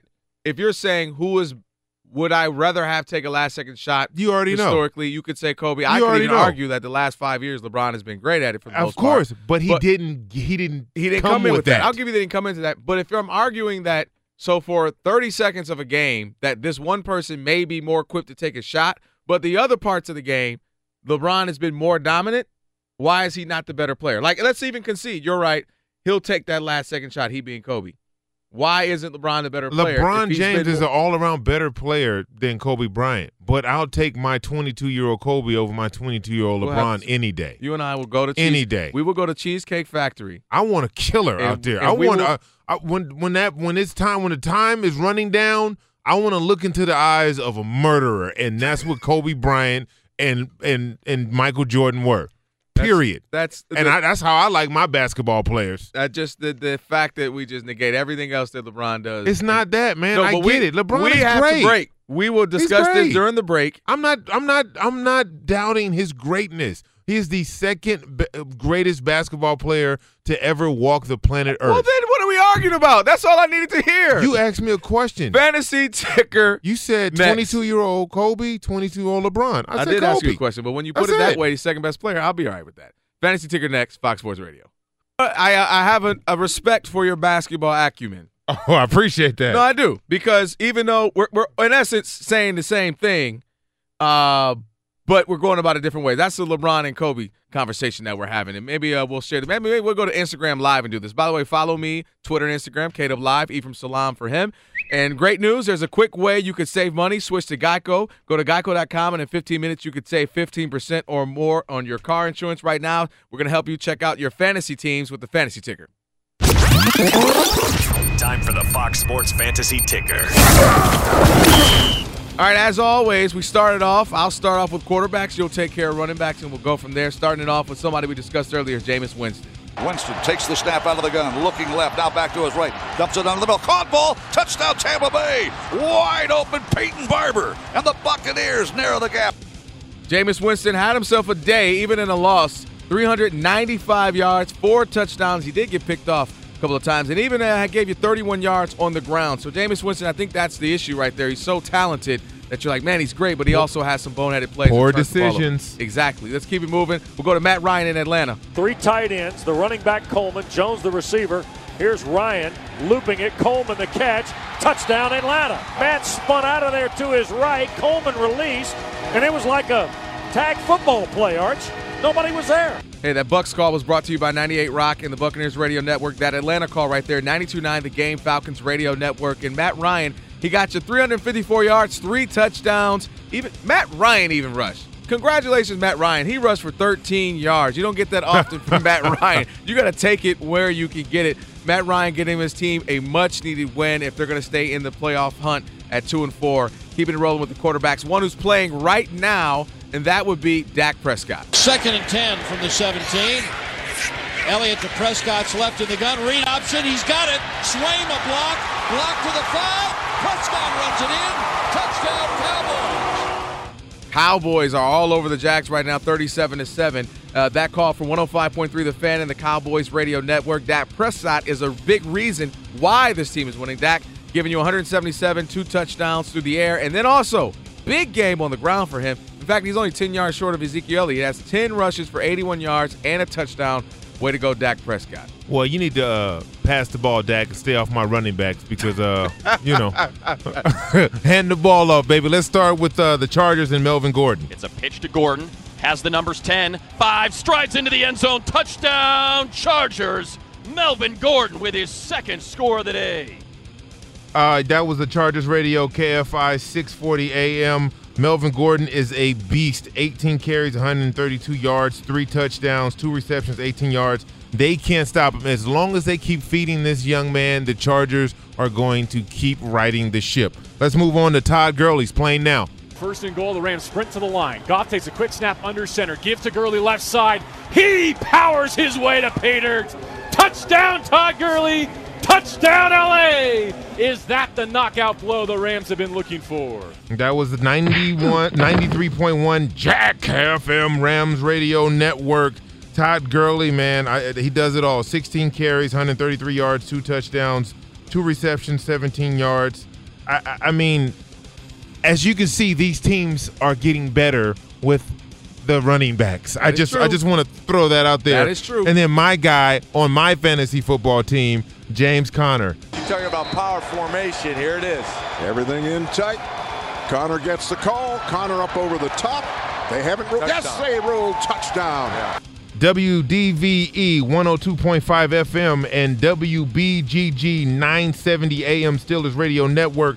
James Conner, this might be his last week toting the rock, but he had 19 carries, 111 yards, two touchdowns, four receptions, 18 yards. He's my guy. He's the reason why I'm 5 and 1 in fantasy football. hey, if you're going to go out, that's the way to go out, right? Uh, let's go to wide receivers quickly. Albert Wilson. Albert Wilson. Wilson touching upfield. Breaks a tackle forward. Makes a cut. He's at midfield. He may go at the 30, the 20, the 10, the 5. Touchdown Miami. Unbelievable. what a play. That was an amazing play. Actually, I saw that one live. Sports Radio 560 WQAM, Dolphins Radio Network on the call. Dolphins end up getting the victory uh, in overtime 31 28. Specifically for Wilson, though, he even rushed the ball, did get negative five yards, but six receptions, 155 yards, a couple of touchdowns, and nine targets. So he, of course, is the leader. Let's go with Adam Thielen. Cousins back to pass, fires to the end zone, caught, touchdown! You're unstoppable. K and Fan, the fan, Minneapolis and Vikings Radio Network, 27-17. Vikings get the win, and that's because Adam Thielen goes crazy for 123 yards, a touchdown, and got to remember, six straight games now this season with 100 yards or more receiving. So the boy is definitely headed on his way to the Pro Bowl. And uh, one more, Cole Beasley. This is happening right now. This game is happening right now. Third and seven. Prescott back. He's got a lot of room to run up the middle. He didn't take it, but he found Beasley in the end zone on the left side. Perfect strike. Touchdown to Beasley. Cole Beasley, little old Cole is having himself a game, that's for sure. The call right there, it's 105.3 The Fan and the Cowboys Radio Network. Cole Beasley has a couple of touchdowns, and uh, to be specific on the receiving, he has 95 yards, two touchdowns, so great game for him. Those are your fantasy ticker updates. How's your fantasy team doing? Uh, right now we're currently uh, demolishing uh, someone I'm playing in my league.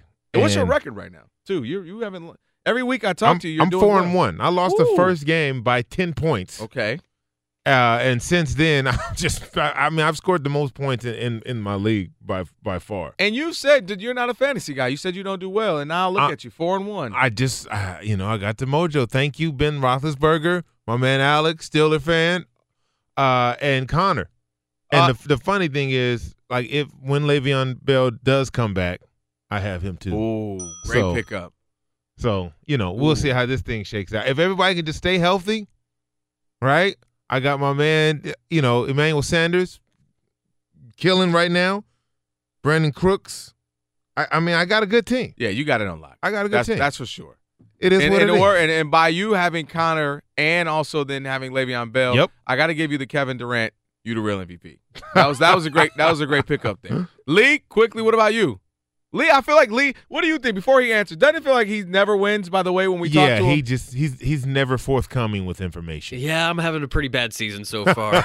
no wonder he doesn't tell us. Last week, I you know the three wide receiver league, I had ten points total combined out of all. Oh, of them. and they're actually doing a little bit worse this week. Uh, Quincy Enunwa negative points before he left. Uh, yeah, Barkley's about the only guy I have on my team this year. man, you already paid your money. yeah, I already just paid just my money. consider that's that's gone. Yeah, it's all gone. Yeah, absolutely, that Goodness is gone, man. Uh, yeah, I told you I didn't play this year because I went out winning the last couple seasons. Yeah, you've been bragging about how Yeah, you haven't won the last couple years. Uh, but I'm not gonna that. lie. I'm not gonna lie. I miss playing, man. Hey, someone was just carted off the field in the Ravens Titans game. We'll give you an update there, and also on this uh, Cowboys Jack score. Yeah, I want, do want to quickly say there was uh, Alex Lewis was injured for the Ravens. We were talking about this before the break, and it was carted off, so that's never a good thing. And they had his uh, his his head and neck, you know, locked in so it wouldn't move. So that definitely is something to keep an eye out for. Twenty-one to nothing, Baltimore over the Titans in that particular game. Uh, right now, of course, coming to you live from the Geico Fox Sports Radio studios. 15 minutes can save you 15% or more on car insurance. Visit geico.com for a free rate quote. Um, Todd Gurley, how many yards? Where is he now? Because this is ridiculous. Todd Gurley, we, we were talking during the break. Next thing you know, Todd Gurley just breaks off another 30 yard run. He's 26 carries, 203 yards. My goodness. Two touchdowns. And almost at a three right there.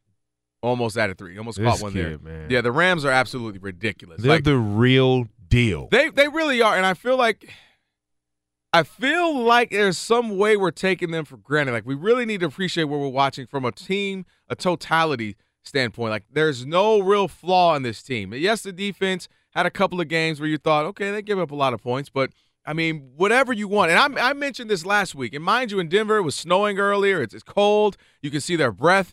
This is when you go to the running game. And we were talking about yeah, last week how they haven't even had to go to Todd Gurley as much as you would think in the backfield, not necessarily run uh, receiving.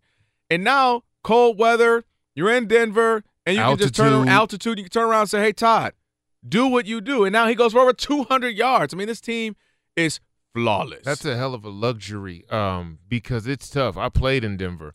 It's tough for teams, especially, you know, warm weather teams like the Rams to come and play in those uh, those conditions. I think this is the coldest game in October since the 60s or or something like yeah, that. and, and it, it's- came out of the blue. I, I was listening to the Rams. I was driving in, listening to the game, and they were talking about how it was 62 when everyone landed. I got Mhm. there, okay, it's mild, and it dropped dramatically. So you, I mean, you see all everybody with hoodies and long sleeves on, and and some people even have gloves on. So definitely, this is when you need the running game. and and uh, kudos to the Rams and uh, Sean McVay, and just to have this team ready to go, uh, ready to play up in the elements. The altitude usually wears down on you, but they are, you know, they definitely have their boot on on, you know, the Broncos' neck right now, and they're headed in to to score now. It's a uh, fourth and goal inside the five, so they'll settle for the field goal. Boy, that's an accomplishment to come up to Denver uh, who's notoriously had the best home record uh, in the league, them in Green Bay, and to to to just dominate them like they are. And, and credit the Broncos for hanging around. You know, staying around. I mean, they're only down seven. Obviously, this this field goal looks like because he's like you mentioned, he's at like the five yard line. This should be good. Uh, but if for some reason he was to miss this, I mean, they they got a chance during this game. But I mean, how would you approach beating the Rams? What I mean, I know it's virtually impossible, but what is a way? I mean, what have you seen? If there's one little one chink in the armor, is there anything where you can say, well, you know, if you can do this, Protecting the quarterback, they've given up five sacks uh, so far. So if if it's anything, but guess what?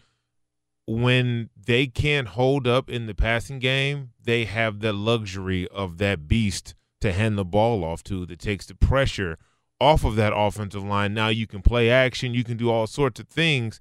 So it's it's really like, hey, we can't protect the quarterback too bad, but we don't want them throwing the ball a bunch anyway. So it, it- it's kind of like, you know, if you want to stack the box, if you, to stop the run, then of course you're gonna have you know Brandin Cooks and um the rest of those weapons that they have in Woods and it, it- it's just it's Cooper Kupp. It's just too many weapons.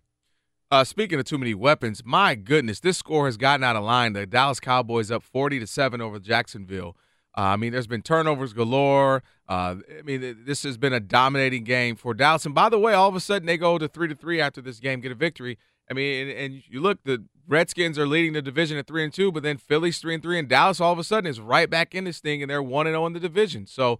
Uh, the Cowboys, it's not been a great season. It hasn't been the season that you you you know look forward to, but all of a sudden they're 500 and, and kind of can maybe shake it off and reset and say, all right, let's let's go you know the next 10 weeks here and finish this season strong. The problem with the Cowboys, they just don't have any talent on the outside. Don't, so dis- don't disrespect Cole I'm We not- just did the fantasy ticker, okay? You know he's got a couple of touchdowns. So that's a that's one guy.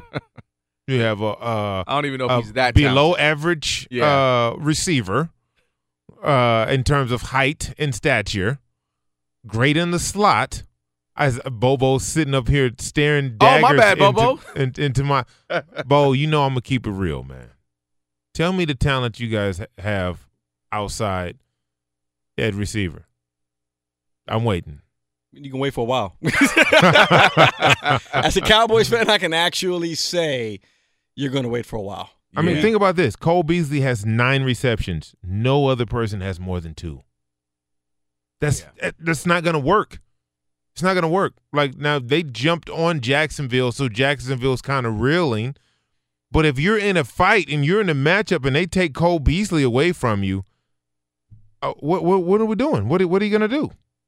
Well, 40 to 7 that game. uh, A few more minutes left in that game. Broncos are trying to score. By the way, the field goal was good, so that put the Rams up 23 to 13. Again, about under just under 3 minutes left.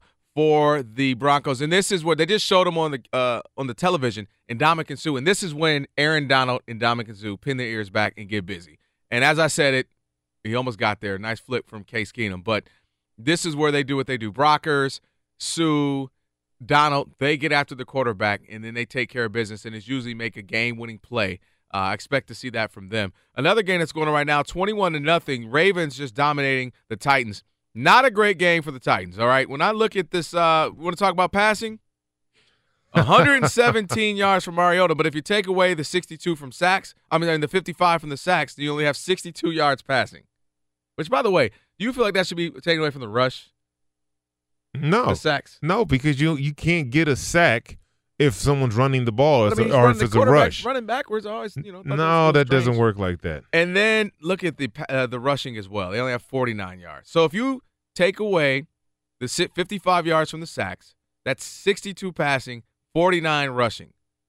That's a horrible game. It's not going to get it done. It's, it's, it's not, going to get, it done. And you know, the Titans are three and two, and they're scrappy and and they fight and they do all of that. But when you run into team with superior talent, it, and you get behind, it's hard for them to catch up because they don't have the type of offense uh, or personnel to where they can air the ball out and you know get large chunks of yardage through the air. So with that being said, Marcus Mariota, he's been injured, but he's had some success in in the league. He's had some games where you go, okay, his kick can play, and then he's had some games where again he's not effective, like today. Where do you come out on Marcus Mariota uh, a few seasons, you know, three, four seasons in now? Um, I, I think he's inconsistent. Some game uh last week he had a tremendous game, came out, threw the ball around. But then you look at this week and it's just like, okay, so which guy are we or two weeks ago uh against Philly, which they won in overtime, he uh was 30 for 43 attempts, 344 yards, and then you look at this game and it's just like, okay, well you can't that can't be what it is. And consistency at the quarterback position is the best way to sum up, you know, talent and and and their progression as as professionals. Looking at uh, the Broncos trying to come back in this game, there's your guy, Emmanuel Sanders. That could help you if he catches this. Was Catch that it, a catch? catch it. Nah. oh, that was a catch. That was a catch. That was a catch. It's under review. Uh, they're marching. They're trying to stay in this game. Uh, excited about the Sunday night football game that's going to be coming up uh, later on here, and we're going to have a preview of that in just a little bit. But next, man, I gotta I gotta ask you, Nathan Peterman. Bobo and I were saying uh, during the break, he must know something. He must have something on the owner, on a coach, on a GM. Uh, maybe his his father is best friends with an owner or GM. I mean, something is going on where he is still in the NFL because he literally may be the worst quarterback to ever played football. When he goes in, you automatically spot the team six. You say like, all right, they're up six because he's gonna throw a pick six. So I need answers on one Colin Kaepernick and why he has not gotten a phone call after another performance as horrible as it was for Nathan Peterman. We'll talk about it next. Fox Sports Radio. Uh, uh, uh, Wait, how I was do that a it, baby, safety? do it, What is baby. going on? Was that a safety? I do it, baby. Do it, baby. Why did they say safety Smile. on the screen? The best I think there was a typo. I ain't going back. Watching it, look, with they you, gave the, they gave the Living my Rams best two life. points. It was twenty five to thirteen. I ain't all of a going sudden, back and forth with you, brothers. I'm living my best life. I ain't going back and forth with you. I just brothers. want you to keep living going. my best life. any more? I ain't going back and forth At, point, with at some point, I'm supposed to say smile. N- number one song in the country three weeks in a row. Man, off of social media, that My is guy. crazy. Let Let's start one. Me, Bobo, you can make beats. Lee, anybody? Uh, we can anybody get it done. producer?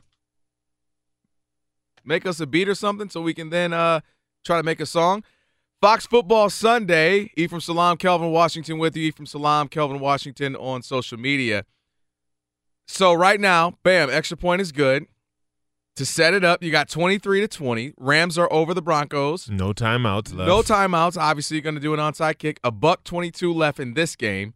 Uh, final in the game of the the Ravens Titans 21 nothing. Ravens smack up the Titans, who now fall to three and three, four and two for the Ravens. Uh, let's see if the Broncos able to do something. I'll tell you what, and I said this when we were talking about the the uh, Rams a moment ago. Look, we were singing their praises, and we should. I mean, they have a chance. It looks like they're going to go six and zero. But the fact is, man, these Broncos hung in there. They hung in there, and that's one of the advantages of playing uh, at home, obviously, especially in Mile High Stadium. Right now, though, that touchdown from Demaryius Thomas is still in, under review. So it's still under review. They gave him the points, but it's still under review. Uh, so we'll see and wait and see what happens. It there. can be under review. They kicked the field goal Oh, already. why would I thought it was under the way they just did. Oh, okay. Never mind. Take that back. It's not under review. So, all right, 23-20, a buck 22 left, onside kick coming up here. You played, so help me out. Is there any type of strategy to an onside? Is there is there what you wanted to, you want a, a good bounce right so you want to be able to kick it down and just have it bounce in the air the longer it's in the air uh the better chance you have to recover it Well, here oh, okay. Okay. Did a little shimmy. Oh, Ah. he had a sh- oh. He had a shot at it. I had a shot at it He but see how shot. that skirted on the ground Yeah, if that's yeah. up in the air then you have a chance as a re- uh, recovering team to run underneath it So uh, just to kind of give it to you how it just played out, the the kicker did a little move, switch sides, a little shimmy, a little dance, and then uh, kicked it in. But Robert Woods almost caught it, but then it bounced out of bounds. So the game is essentially over now. Uh, as the Rams, well, hold on, the ref is saying something. I don't know what he's saying. Anybody know what he just said? I have he no said idea. it's cold out here uh it's gonna be a running clock from here on out so we can We're finish just we're not even gonna play the game. We're and just get on know- up out of here So I don't know what they called. Uh, oh it's over It's over. Victory so victory formation. formation for the Rams. Great game by the Broncos. They hung around, but they're going to fall to two and four, and the Rams will go to six and zero as they won twenty three to twenty over the Broncos. And I'm telling you, as you mentioned, this team is insane. You know, uh, the team that they remind me of. I mentioned this a couple of weeks ago when they were playing. Was the uh, it was a '98 Minnesota Vikings. Remember that team?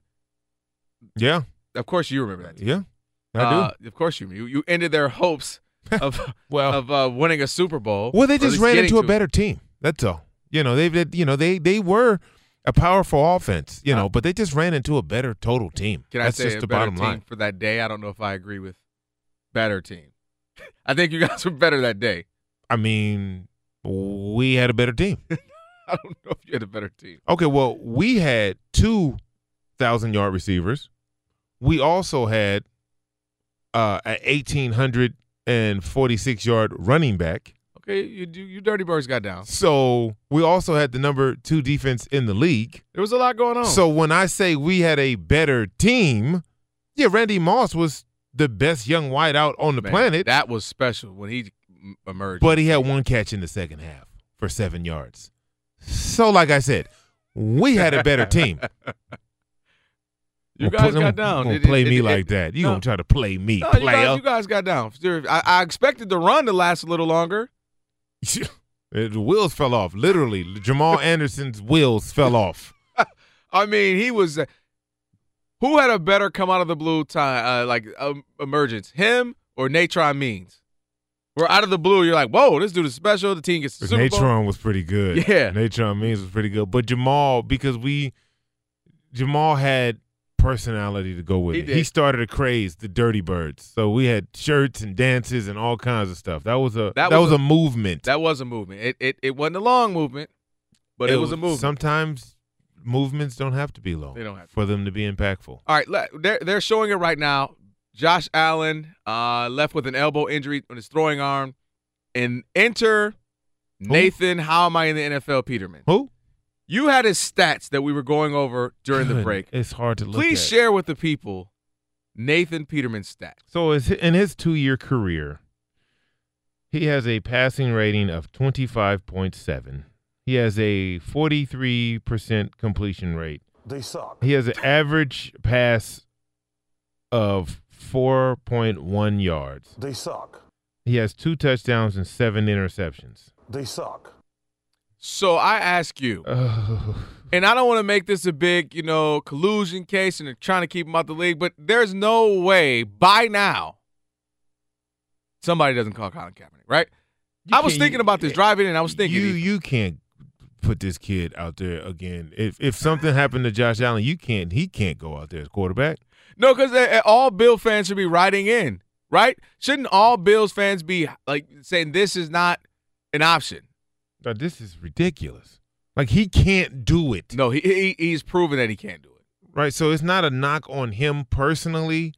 I'm just saying like it's just too big for him. Because was he, in- just doesn't have bad games. But he, was throws in, he was in perfect position regularly. to win this game. Like he, uh, the one thing you couldn't do was turn the ball over. But he did it twice, back to back. Not only the first time he turned it over, four touchdowns. The- what? I was like, what? He does that though. Like, as you mentioned, that that's what he does. He can't. I, So I, he, so I just I just again I don't want to make it a, a long conversation about it. It just it boggles me. There's no way that you're telling I need a quarterback. I need a backup. We see things happen. Guys get injured. Guys guys get hurt. If you're in San Francisco, as we were talking about earlier, I think that was Lee that mentioned that. To San Francisco, uh, give Colin Kaepernick a call and say, "Hey man, we need a backup quarterback or maybe even a potential starter." But uh, there, even if you took Kaepernick aside, there has to be some other quarterback options out there other than Nathan. I just I just look at it like this. When you look at his, his last two years at Pitt, he had good years.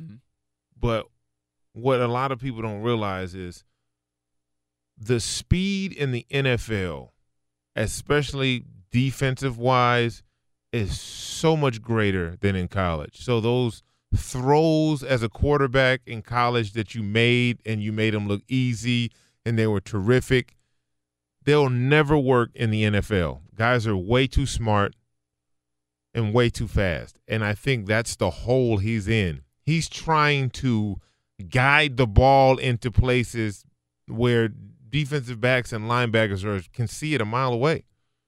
You can't do that. You can't throw someone open in a small window if you don't have that type of velocity on the ball. which he doesn't. He does not. We we definitely have seen that. So I mean, I just figured there has to be somebody else out there. Um, Hell, you. I, I mean, I could throw an alley oop to the other team. Just I mean, throw a lob and just say, "Hey, here you you want this? Go score six. He's had a total of uh, let me see, sixty-one. Uh, let me see how many passing attempts he's had in his his brief His brief career. his brief NFL career, and I think sixty-seven passing attempts. You can do that. You you can you can be better. I, th- I feel like I almost could. I would throw maybe just a bunch of screen passes, but I feel like there would be a chance for me to do that. Yeah, he's 29 for 67 for 276 yards. You can complete more than 43% of your passes, can That's just awful. But I don't want I don't want to talk about him like that. I just, you know, from a professional standpoint, he's not the quarterback for you, Buffalo. No matter what's going on with with um I was just watching this. That was almost, they almost got it in there. Yeah, almost that, crazy lateral play. we were watching Tampa Bay. la- yeah, Tampa Bay trying to get uh, in the end zone to win the game, and they almost pulled it off. It was pretty decent, better than most attempts that you see. Hey, a game I want to get to quickly before we get to uh, trending, uh, and that is the Chargers, man. And for those who are just now listening or just joining the show, first off, we appreciate it. Thank you. Um, but the Cleveland Browns, we had been saying that this is a team that could be five and zero. This is a team that had, uh, you know, some fluke plays that resulted in loss. We had they had kickers who missed kicks that would have won the game. They had even the NFL admitting that a play was you know, they had the wrong call on a play. So you felt confident about the Browns going into it that maybe they had a chance against the high potent offense of the Los Angeles Chargers, and that's not the case, man. The Chargers, I think if you did like some semblance of a power ranking, I mean they have to be top five, right? I mean they're Yeah. sitting now at four and two, 38 to 14 victory of the Browns.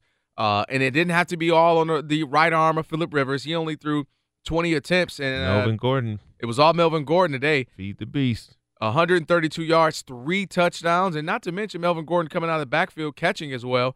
Uh, a couple of catches for 18 yards. So they they had a they had a game offensively, a big game offensively that is. And all of a sudden now, man, you start to look at the Chargers.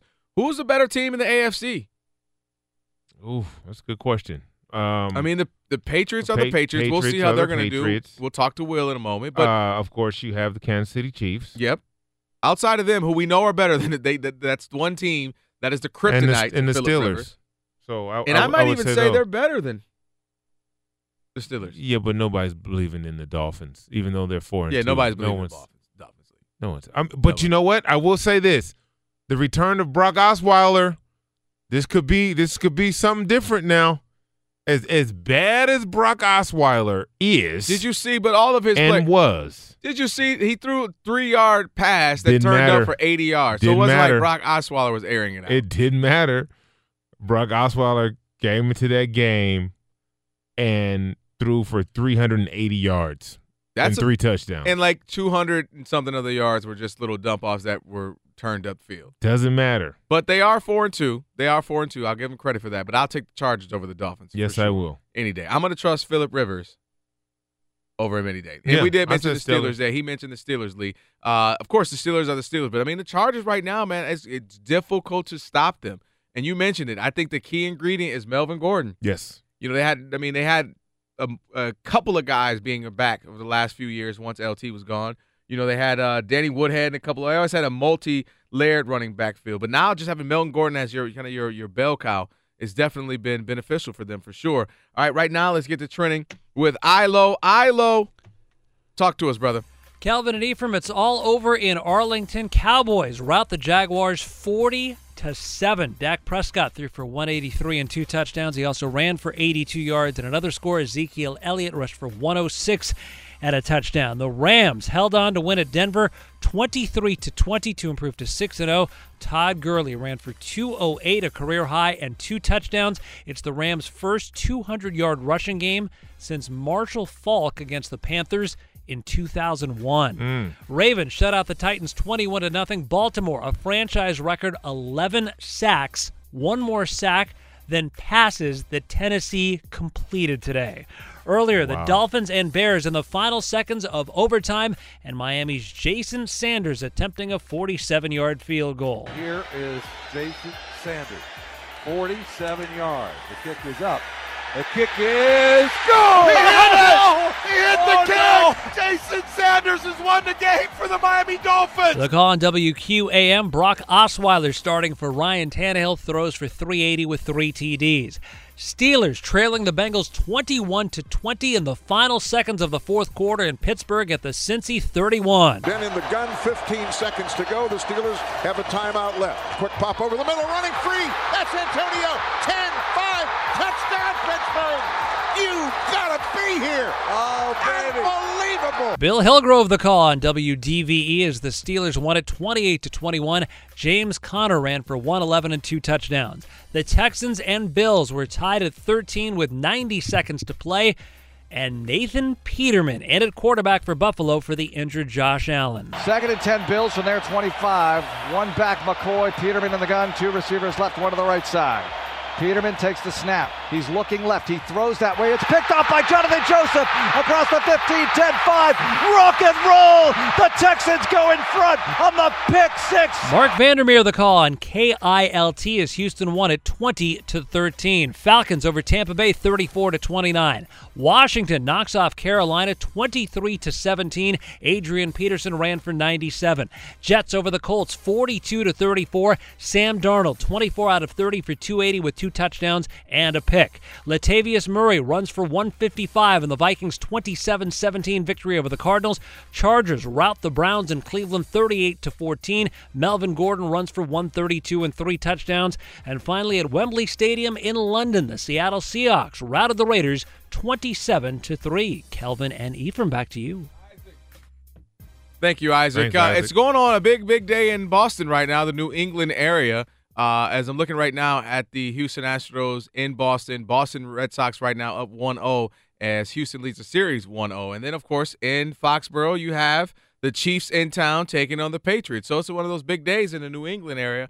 Uh, they actually have the Patriots favored by four, even though we know what the Chiefs have done. We know how potent that offense is. So uh, we're going to be joined right now. Where's Will? Is Will? Is he ready? What's going on, gentlemen? Hey, all right, what's when up Will there, comes Will? on, you already know how I feel. Oh, I man. I rattle off all the Boston movies: The Departed, The uh, Town, The Town, Town. Good Will Hunting. Good Will Hunting. Yeah. You know, you know what's a sleeper actually? 1996. let me guess. Celtic Let me Pride. guess. Oh, see, I was all right. Were you going to say that? No, but I was going to think about That's it. pretty good. Celtic Sleeper. Pride. I remember that. Is there any more that we're missing? Uh, uh, what's the what's the one um with uh, uh the the the younger brother? Oh, Uh, Gone Baby Gone. Gone, Gone baby, Baby Gone. Good one. That's That's a, a good, good one. So they got Gone Baby Gone, and then they got Gone Girl between the two of them. Yes, they do. It's a lot of gone between those two brothers. A lot of things lost with the Affleck brothers. Yeah. Let's say that. Uh, gentlemen, it's a huge game tonight. Dare I say, most important game of the season? I I think you're going to say that next week, and then the week after, and then the week after. but however, for this week, yes, you can go ahead and say it. Will For them to keep pace with Miami in the Mhm. division, this is a huge game. It's yes. a huge game, and I think it's going to say so much about both teams. For the Chiefs, it's going to mean that they're the real deal. Pats, it's going to be more of the same. You know, it's going to be what we expected. But let me uh let me throw a stat out there now. This stat might be rendered, you know, useless because of how polished Mahomes is. But quarterbacks under 25 in Gillette, Patriots are 23 and oh. 0. No, that's, a stat. that's a big that's a stat. That's a big stat. That's a big stat. But you Big know what? You know what I would say, Ephraim, to that? I would say that everyone's heard that the last you know few days. Mhm. Then I know Andy Reid has heard that, and I think he knows. Well, it doesn't that. matter. It doesn't matter because the, the the thing, and I'm leaning towards the Patriots in this. Although I hate the Patriots, Will I'm leaning towards them because it is something different to go up to to uh, Foxborough and play, and the Patriots are going to defensively. They're going to make him uncomfortable. Okay, they're going to take something away from him. And although he is dynamic and he's talented, the last couple games he's shown that he's human. That's true. And the Patriots have a way of really bringing Superman down to earth. They are the kryptonite of the NFL. They find your best thing and they they eliminate that, or at least neutralize it, and say, "Hey, you're gonna have to beat us some other way." Um, but I will say this: I I just wonder if the Chiefs have too much offense. For instance, we kind of talked about this with the Rams. The Rams haven't really had to feature Todd Gurley in the backfield as much as they did today, and then when they were needed to do it, they were able to do it. He goes for over 200 yards. I'm wondering if Kareem Hunt hasn't even been utilized enough because of the, the passing and then you know drop it off to Tyreek Hill, drop it off to uh, Travis Kelce, do this, do that, and it's been working. They have so much offense, it's so potent. What if they get down there and it's cold and they start Kareem hunting you a bit? I mean, I think they're I think they're going to see more Kareem Hunt featured. I'm not worried about the offense, Will. I'm I'm worried about Kansas City defense. Now, if No, Eric Berry. Eric Berry is doubtful, and so is Justin Houston, their best pass rusher. Those two players missing off that defense makes Kansas City a different defense. It's huge. Now you can't put Eric Berry one on one with Rob Gronkowski. Now you have to give him safety help over the top. You got to put a corner on him. Now you're out of place. So now you you, you have you know the Edelmans and, and and these guys, the Hogans. Let's not forget Sony Michel, man. Sony Michel. He is playing like is. an all pro. You you're talking about, you know, I see so many similarities in him and James Conner in the way that they both kind of came out of nowhere and are playing out of their minds. He gave rejuvenation to their ground game for sure. I'll give you that because also the way that the Patriots work when you have a Sony Michel and then also you still have White in the back uh, backfield. I mean, you just have so many different ways that they'll they'll all of a sudden throw out something you didn't even think about. They'll throw out some new guy and they'll say, "Hey, like the credit to the Patriots that they'll say, you know what, Sony Michel's working today. We'll throw him 15 screen passes today." Yeah. Or they'll do something that you that most teams don't do because they'll just say, if it ain't broke, don't fix it. And they've been able to do that for years. They'll find that one thing that works. Will Julian Edelman you to death. Uh, I, I, you know what? I am interested to see if we'll see more Josh Gordon. He's had a few receptions over the last couple of games. Yeah, if his hamstring, so. if his hamstring is okay, that's a formidable weapon for Kansas City to worry about. Not having Houston or Berry in the lineup for Kansas City, it's going to be tough for them to go to Foxborough and beat New England. It's just the bottom line. So then you're you're you're picking New England. I'm going to pick New England on this one. I always pick against New England, And, uh, and yeah, I've learned my lesson. You've yeah, we've all learned our lesson there. Uh, so I- I'm with you. I'm with you on this one, Will. I think it's going to be up and down the field on both sides. It's just going to be about who has more offense and who can get that stop, you know, come late third quarter. I think it's going to be a great, great game, gentlemen. It should be a great one. Do you would you want to jump off and uh, put the cheesecake brunch on this or something? Oh, me, are You you going yeah. with the Chiefs? Yeah. Okay, You yeah. do that? So next week. So next week, yeah, we'll uh whoever wins, you the other person gets the other person. Uh, well, I already know what you get. You get the same thing every time. Every time. So yours is easy to get. I'll have time to think about what I want. Yeah, and you let me know. All right, we'll do that. I'm a little nervous now because Will just- you here next week? I'm here every week. Okay. Every Sunday, I'm here. I'm a little nervous. I'm not gonna lie because, as you just mentioned, it's the Patriots, and they have. Hey man, I've seen have this. I've seen this story told before. I'm telling you, but it's already we already locked in on the we bet. did so in. you, Let you me go ahead and place your order right now. Let me just call in your order and tell them, hey, I'm gonna pick it up uh, next Sunday. Just have it ready for me at around 150. See now it's weird for me because now I'm in a position You to cheer for for and against them at the same time. it's very difficult for me. I could imagine that's difficult. Uh, but Patrick Mahomes, he has been fun. He has been special to, to play with. We were talking about him yesterday on the Saturday show, myself and Steve Hartman. Because we were, we were obviously it's more focused on college football because it's Saturday, and we were going back to the epic game he had. I forgot the final score. It was something ridiculous, like 63 to 57. Uh, Texas Tech going up against Oklahoma, Mhm. Baker Mayfield, and it, and when Mahomes threw for like 700 and some odd crazy yards, and he had like six, seven touchdowns. It was just absurd, man. And then you and it's one of those. I I think that was a moment where maybe the Chiefs were like, hmm, you know, because everybody we, we were talking about a lot of these other quarterbacks. We did not. People were not bringing up Patrick Mahomes This kid can throw the ball, man. when they got rid of Alex Smith. Everybody, I was like, wait, whoa. They You just getting wanted to put Smith? him in the game last year, but Alex was having a phenomenal year. So the decision had already been made. Like they were going to get this kid on the field, and rightly so. We're seeing everything that they saw in practice when they brought him in. So, I mean, this kid is, is phenomenal, man. He must be when you we were talking about earlier the tiers of quarterbacks, Mhm. and you said Alex Smith is like that that tier below the you know there are Rodgers, Brees, and, and Brady Yeah. tier. So for them to get rid of the think about that they got rid of a top second tier guy for a 22 at the time now 23 year old. That's crazy. and it's paying dividends for sure. They're one of the uh, only two undefeated teams in the league, and this is going to be a great game. I can't wait. I can't wait. Should be a bunch of fun, and I got to start going to Cheesecake Factory's menu because you know how big it is. It'll take me till next week to actually know what I want. Probably. Who? I mean, is there a bigger menu? Maybe Yard House. Yard House has a big one as Jerry's Deli has a bigger uh, menu. Okay, Jerry's Deli. You are not lying. They got- laid on you, and it is it is definitely the, the Bible. Yeah, it, they got everything. on it. You you need a magnifying glass. This stuff, there's so much stuff on there. Hey, when we come back, uh, best and worst from the weekend uh, football, at least the day so far. We still got a Sunday night and then a Monday night. What's the best and worst that we saw? We'll give it to you next. Fox Sports Radio. Great news. There's a quick way you can save money. Switch to Geico. Go to geico.com, and in 15 minutes, you could save 15% or more on car insurance. One more time for Ephraim Salaam, Ephraim Salaam and Kelvin Washington with you, Fox Football Sunday. Uh, appreciate you guys hanging out with us. Uh, just looking at the weekend, you know, kind of the best and worst that we've seen so far today in this football Sunday. Uh, I'm going to actually start it off, even with the worst. And I think for me, and there it could be Nathan Peterman. and I don't know if I stole yours or not. No, go but ahead. I'm actually gonna go. one. I'm actually gonna go with the Raiders. Um, there was no fight put up.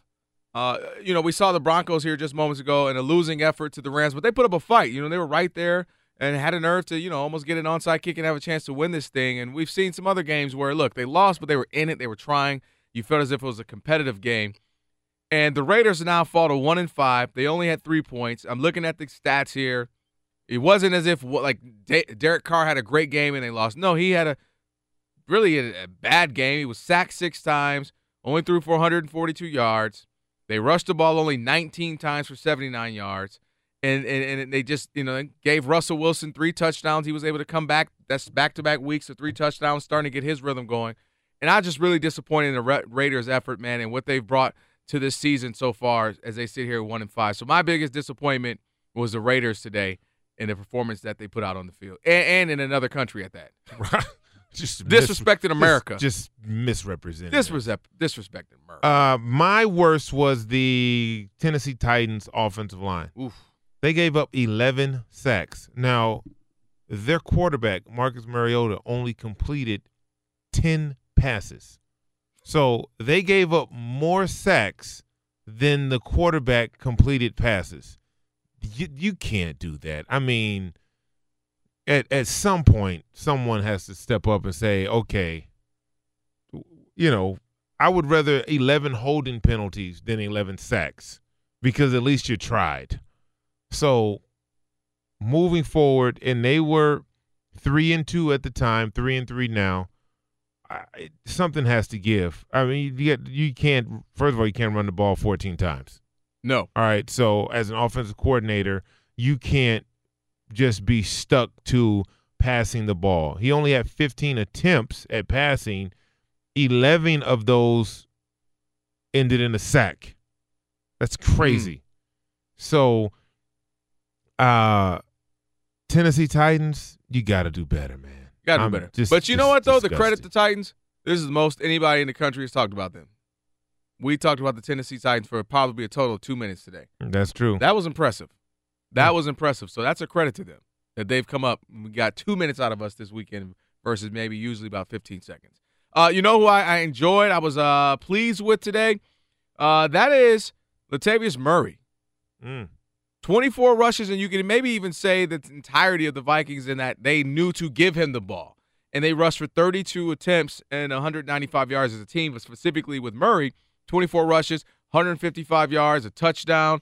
Uh, was able to even you know grab one of the backfield only for a few yards. But my but my point is, look, Kirk Cousins definitely can win games, but he can also hurt you from time to two. And, and if you're able to run like this, if you're able to get your defense going and being as good, or even even if it's you know three quarters as good as we thought it was supposed to be, uh, and you did this without even having Dalvin Cook, you know, which will give you that kind of that one-two punch that you'd be looking for. So I, I, I appreciate the way Latavius Murray ran today for the Vikings, gave them a, a one-two punch with Kirk Cousins passing to Thielen, and then obviously able to run with him. So I was I was very very impressed with him Murray today and the Vikings offense specifically the running game. I was impressed with uh, the Miami Dolphins, uh, more notably Brock Ah, Osweiler. so- you know what? Uh, You- look, hey man, almost had a few more minutes left. Brock and you had to Osweiler came in 28 for 44, 380 yards, three touchdowns. He did have two picks, but he led the team to a victory. 31 points. They win in overtime against a vaunted Bears defense that was one of the tops in the league. They gave up no sacks, which means he was getting the ball off. So shout out to Brock Osweiler. Welcome back. Let's see if he can continue to do it. Welcome back. Back from what? Obscurity. I mean, he was cut by the Browns. So, yeah. Yeah, no, that's a good game. though. I can't lie. That, that's a good game, and they needed it and got the victory. So, and by the way, uh, to give you the score here, um, with the Astros and the Red Sox, it was just 2-0 when I looked up, and you and I started talking, and now all of a sudden it's 2-2. Astros have tied this thing up. I can't see. I think it's the bottom of the second. Uh, of course, the Astros lead the series 1-0. And I was saying something to you as Jose Altuve just uh, grounded out. No, foul ball. Foul ball. Uh, but speaking of Jose Altuve, how have they not done a commercial with him and Aaron Judge? Aaron Judge is like seven foot three, and Jose Altuve is like five four. Seven foot three. I mean, I exaggerated, but you get the no, point. no, no, Kevin. I don't. I don't think he's that tall. Well, he's six Seven eight. three. That'd be a giant. He's taller than you, and you're a giant. He's six eight. I'm how six they, eight. First of all, slow your roll, player. Wait, I thought you. I thought you were six seven. I'm six eight, homeboy. Wait, how do you grow? How tall are you? Uh, five ten. Cool. I was four eleven. Don't speak on us. I was four Hey, hey, hey, you. Giants over there, how about y'all shut up? Yeah, some of us are here at five eight and happy, so yeah, take that. Or five six and a half. now, who's that? When you don't wear your your lifts in your shoes. Oh, okay. I'm just, I'm It's like just a ride playing. rides at Six Flags. That's true. Yeah. I can't. That Take actually is true. Actually, it did reverse. Try getting on Goliath. Huh? Whatever. Take and that. you and living in LA, you can't drive all these little these electric cars. You I'm can't done, drive. I'm a- done with y'all. You can't Uh-huh. drive a Volt. yeah, see, that's reverse sizeism. Hey, you want to okay? go get in my? You want to go get in my Camaro there? Huh? Can you get in? Yeah, I can get in. Uh huh. You ain't gonna be comfortable though. I can get in your You Camaro. know, you look like you look like Shaq when he was doing those Buick commercials, and everybody knew Shaq was not fitting in that Buick. My first car was a Rabbit. Just so you know, player. Okay, did you have a late growth spurt or something? What do you mean your first car? I had a Rabbit. I had a Rabbit and I was rolling that And how thing. tall were you when you had How the tall rabbit? were you? Six five? Oh, you cut out you cut out your seat and you sat in the back seat. No, man. That's what you did. I had to get to where I was getting to. That's what you did. Hey, enjoy the game. Again, you got the uh, Chiefs at Foxborough. Going to be a fun one. We'll be right back next week. And we have that bet, man. Go Chiefs. You got Pats. Oh yeah. Breakfast will be on you next week. My brunch.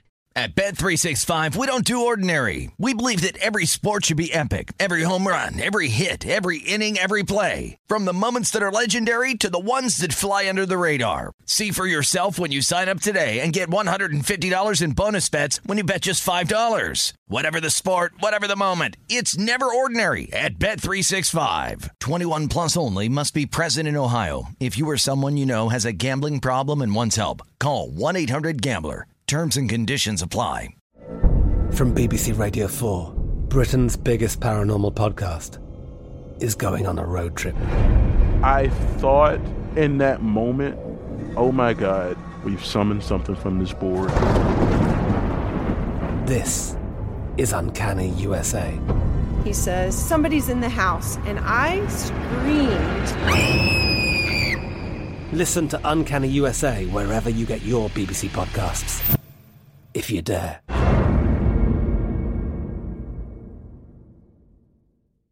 Xfinity has free premium networks for everyone this month, no matter what kind of entertainment you love. Addicted to true crime? Catch killer cases and more spine-tingling shows on A&E Crime Central. Crave adventure? Explore Asian action movies on Hi-YAH. Searching for something extreme? Check out skating, snowboarding, and more on Fuel TV Plus, the global home of action sports. And find crowd-pleasing bops on iHeartRadio's Hit Nation playlist. There's new free shows and movies to love every week. Say free this week in your Xfinity voice remote. Okay, round two. Name something that's not boring. A laundry? Ooh, a book club. Computer solitaire, huh? Ah, oh, sorry, we were looking for Chumba Casino. That's right. ChumbaCasino.com has over 100 casino style games. Join today and play for free for your chance to redeem some serious prizes. ChumbaCasino.com. No purchase necessary. Full prohibited by law. 18 plus terms and conditions apply. See website for details.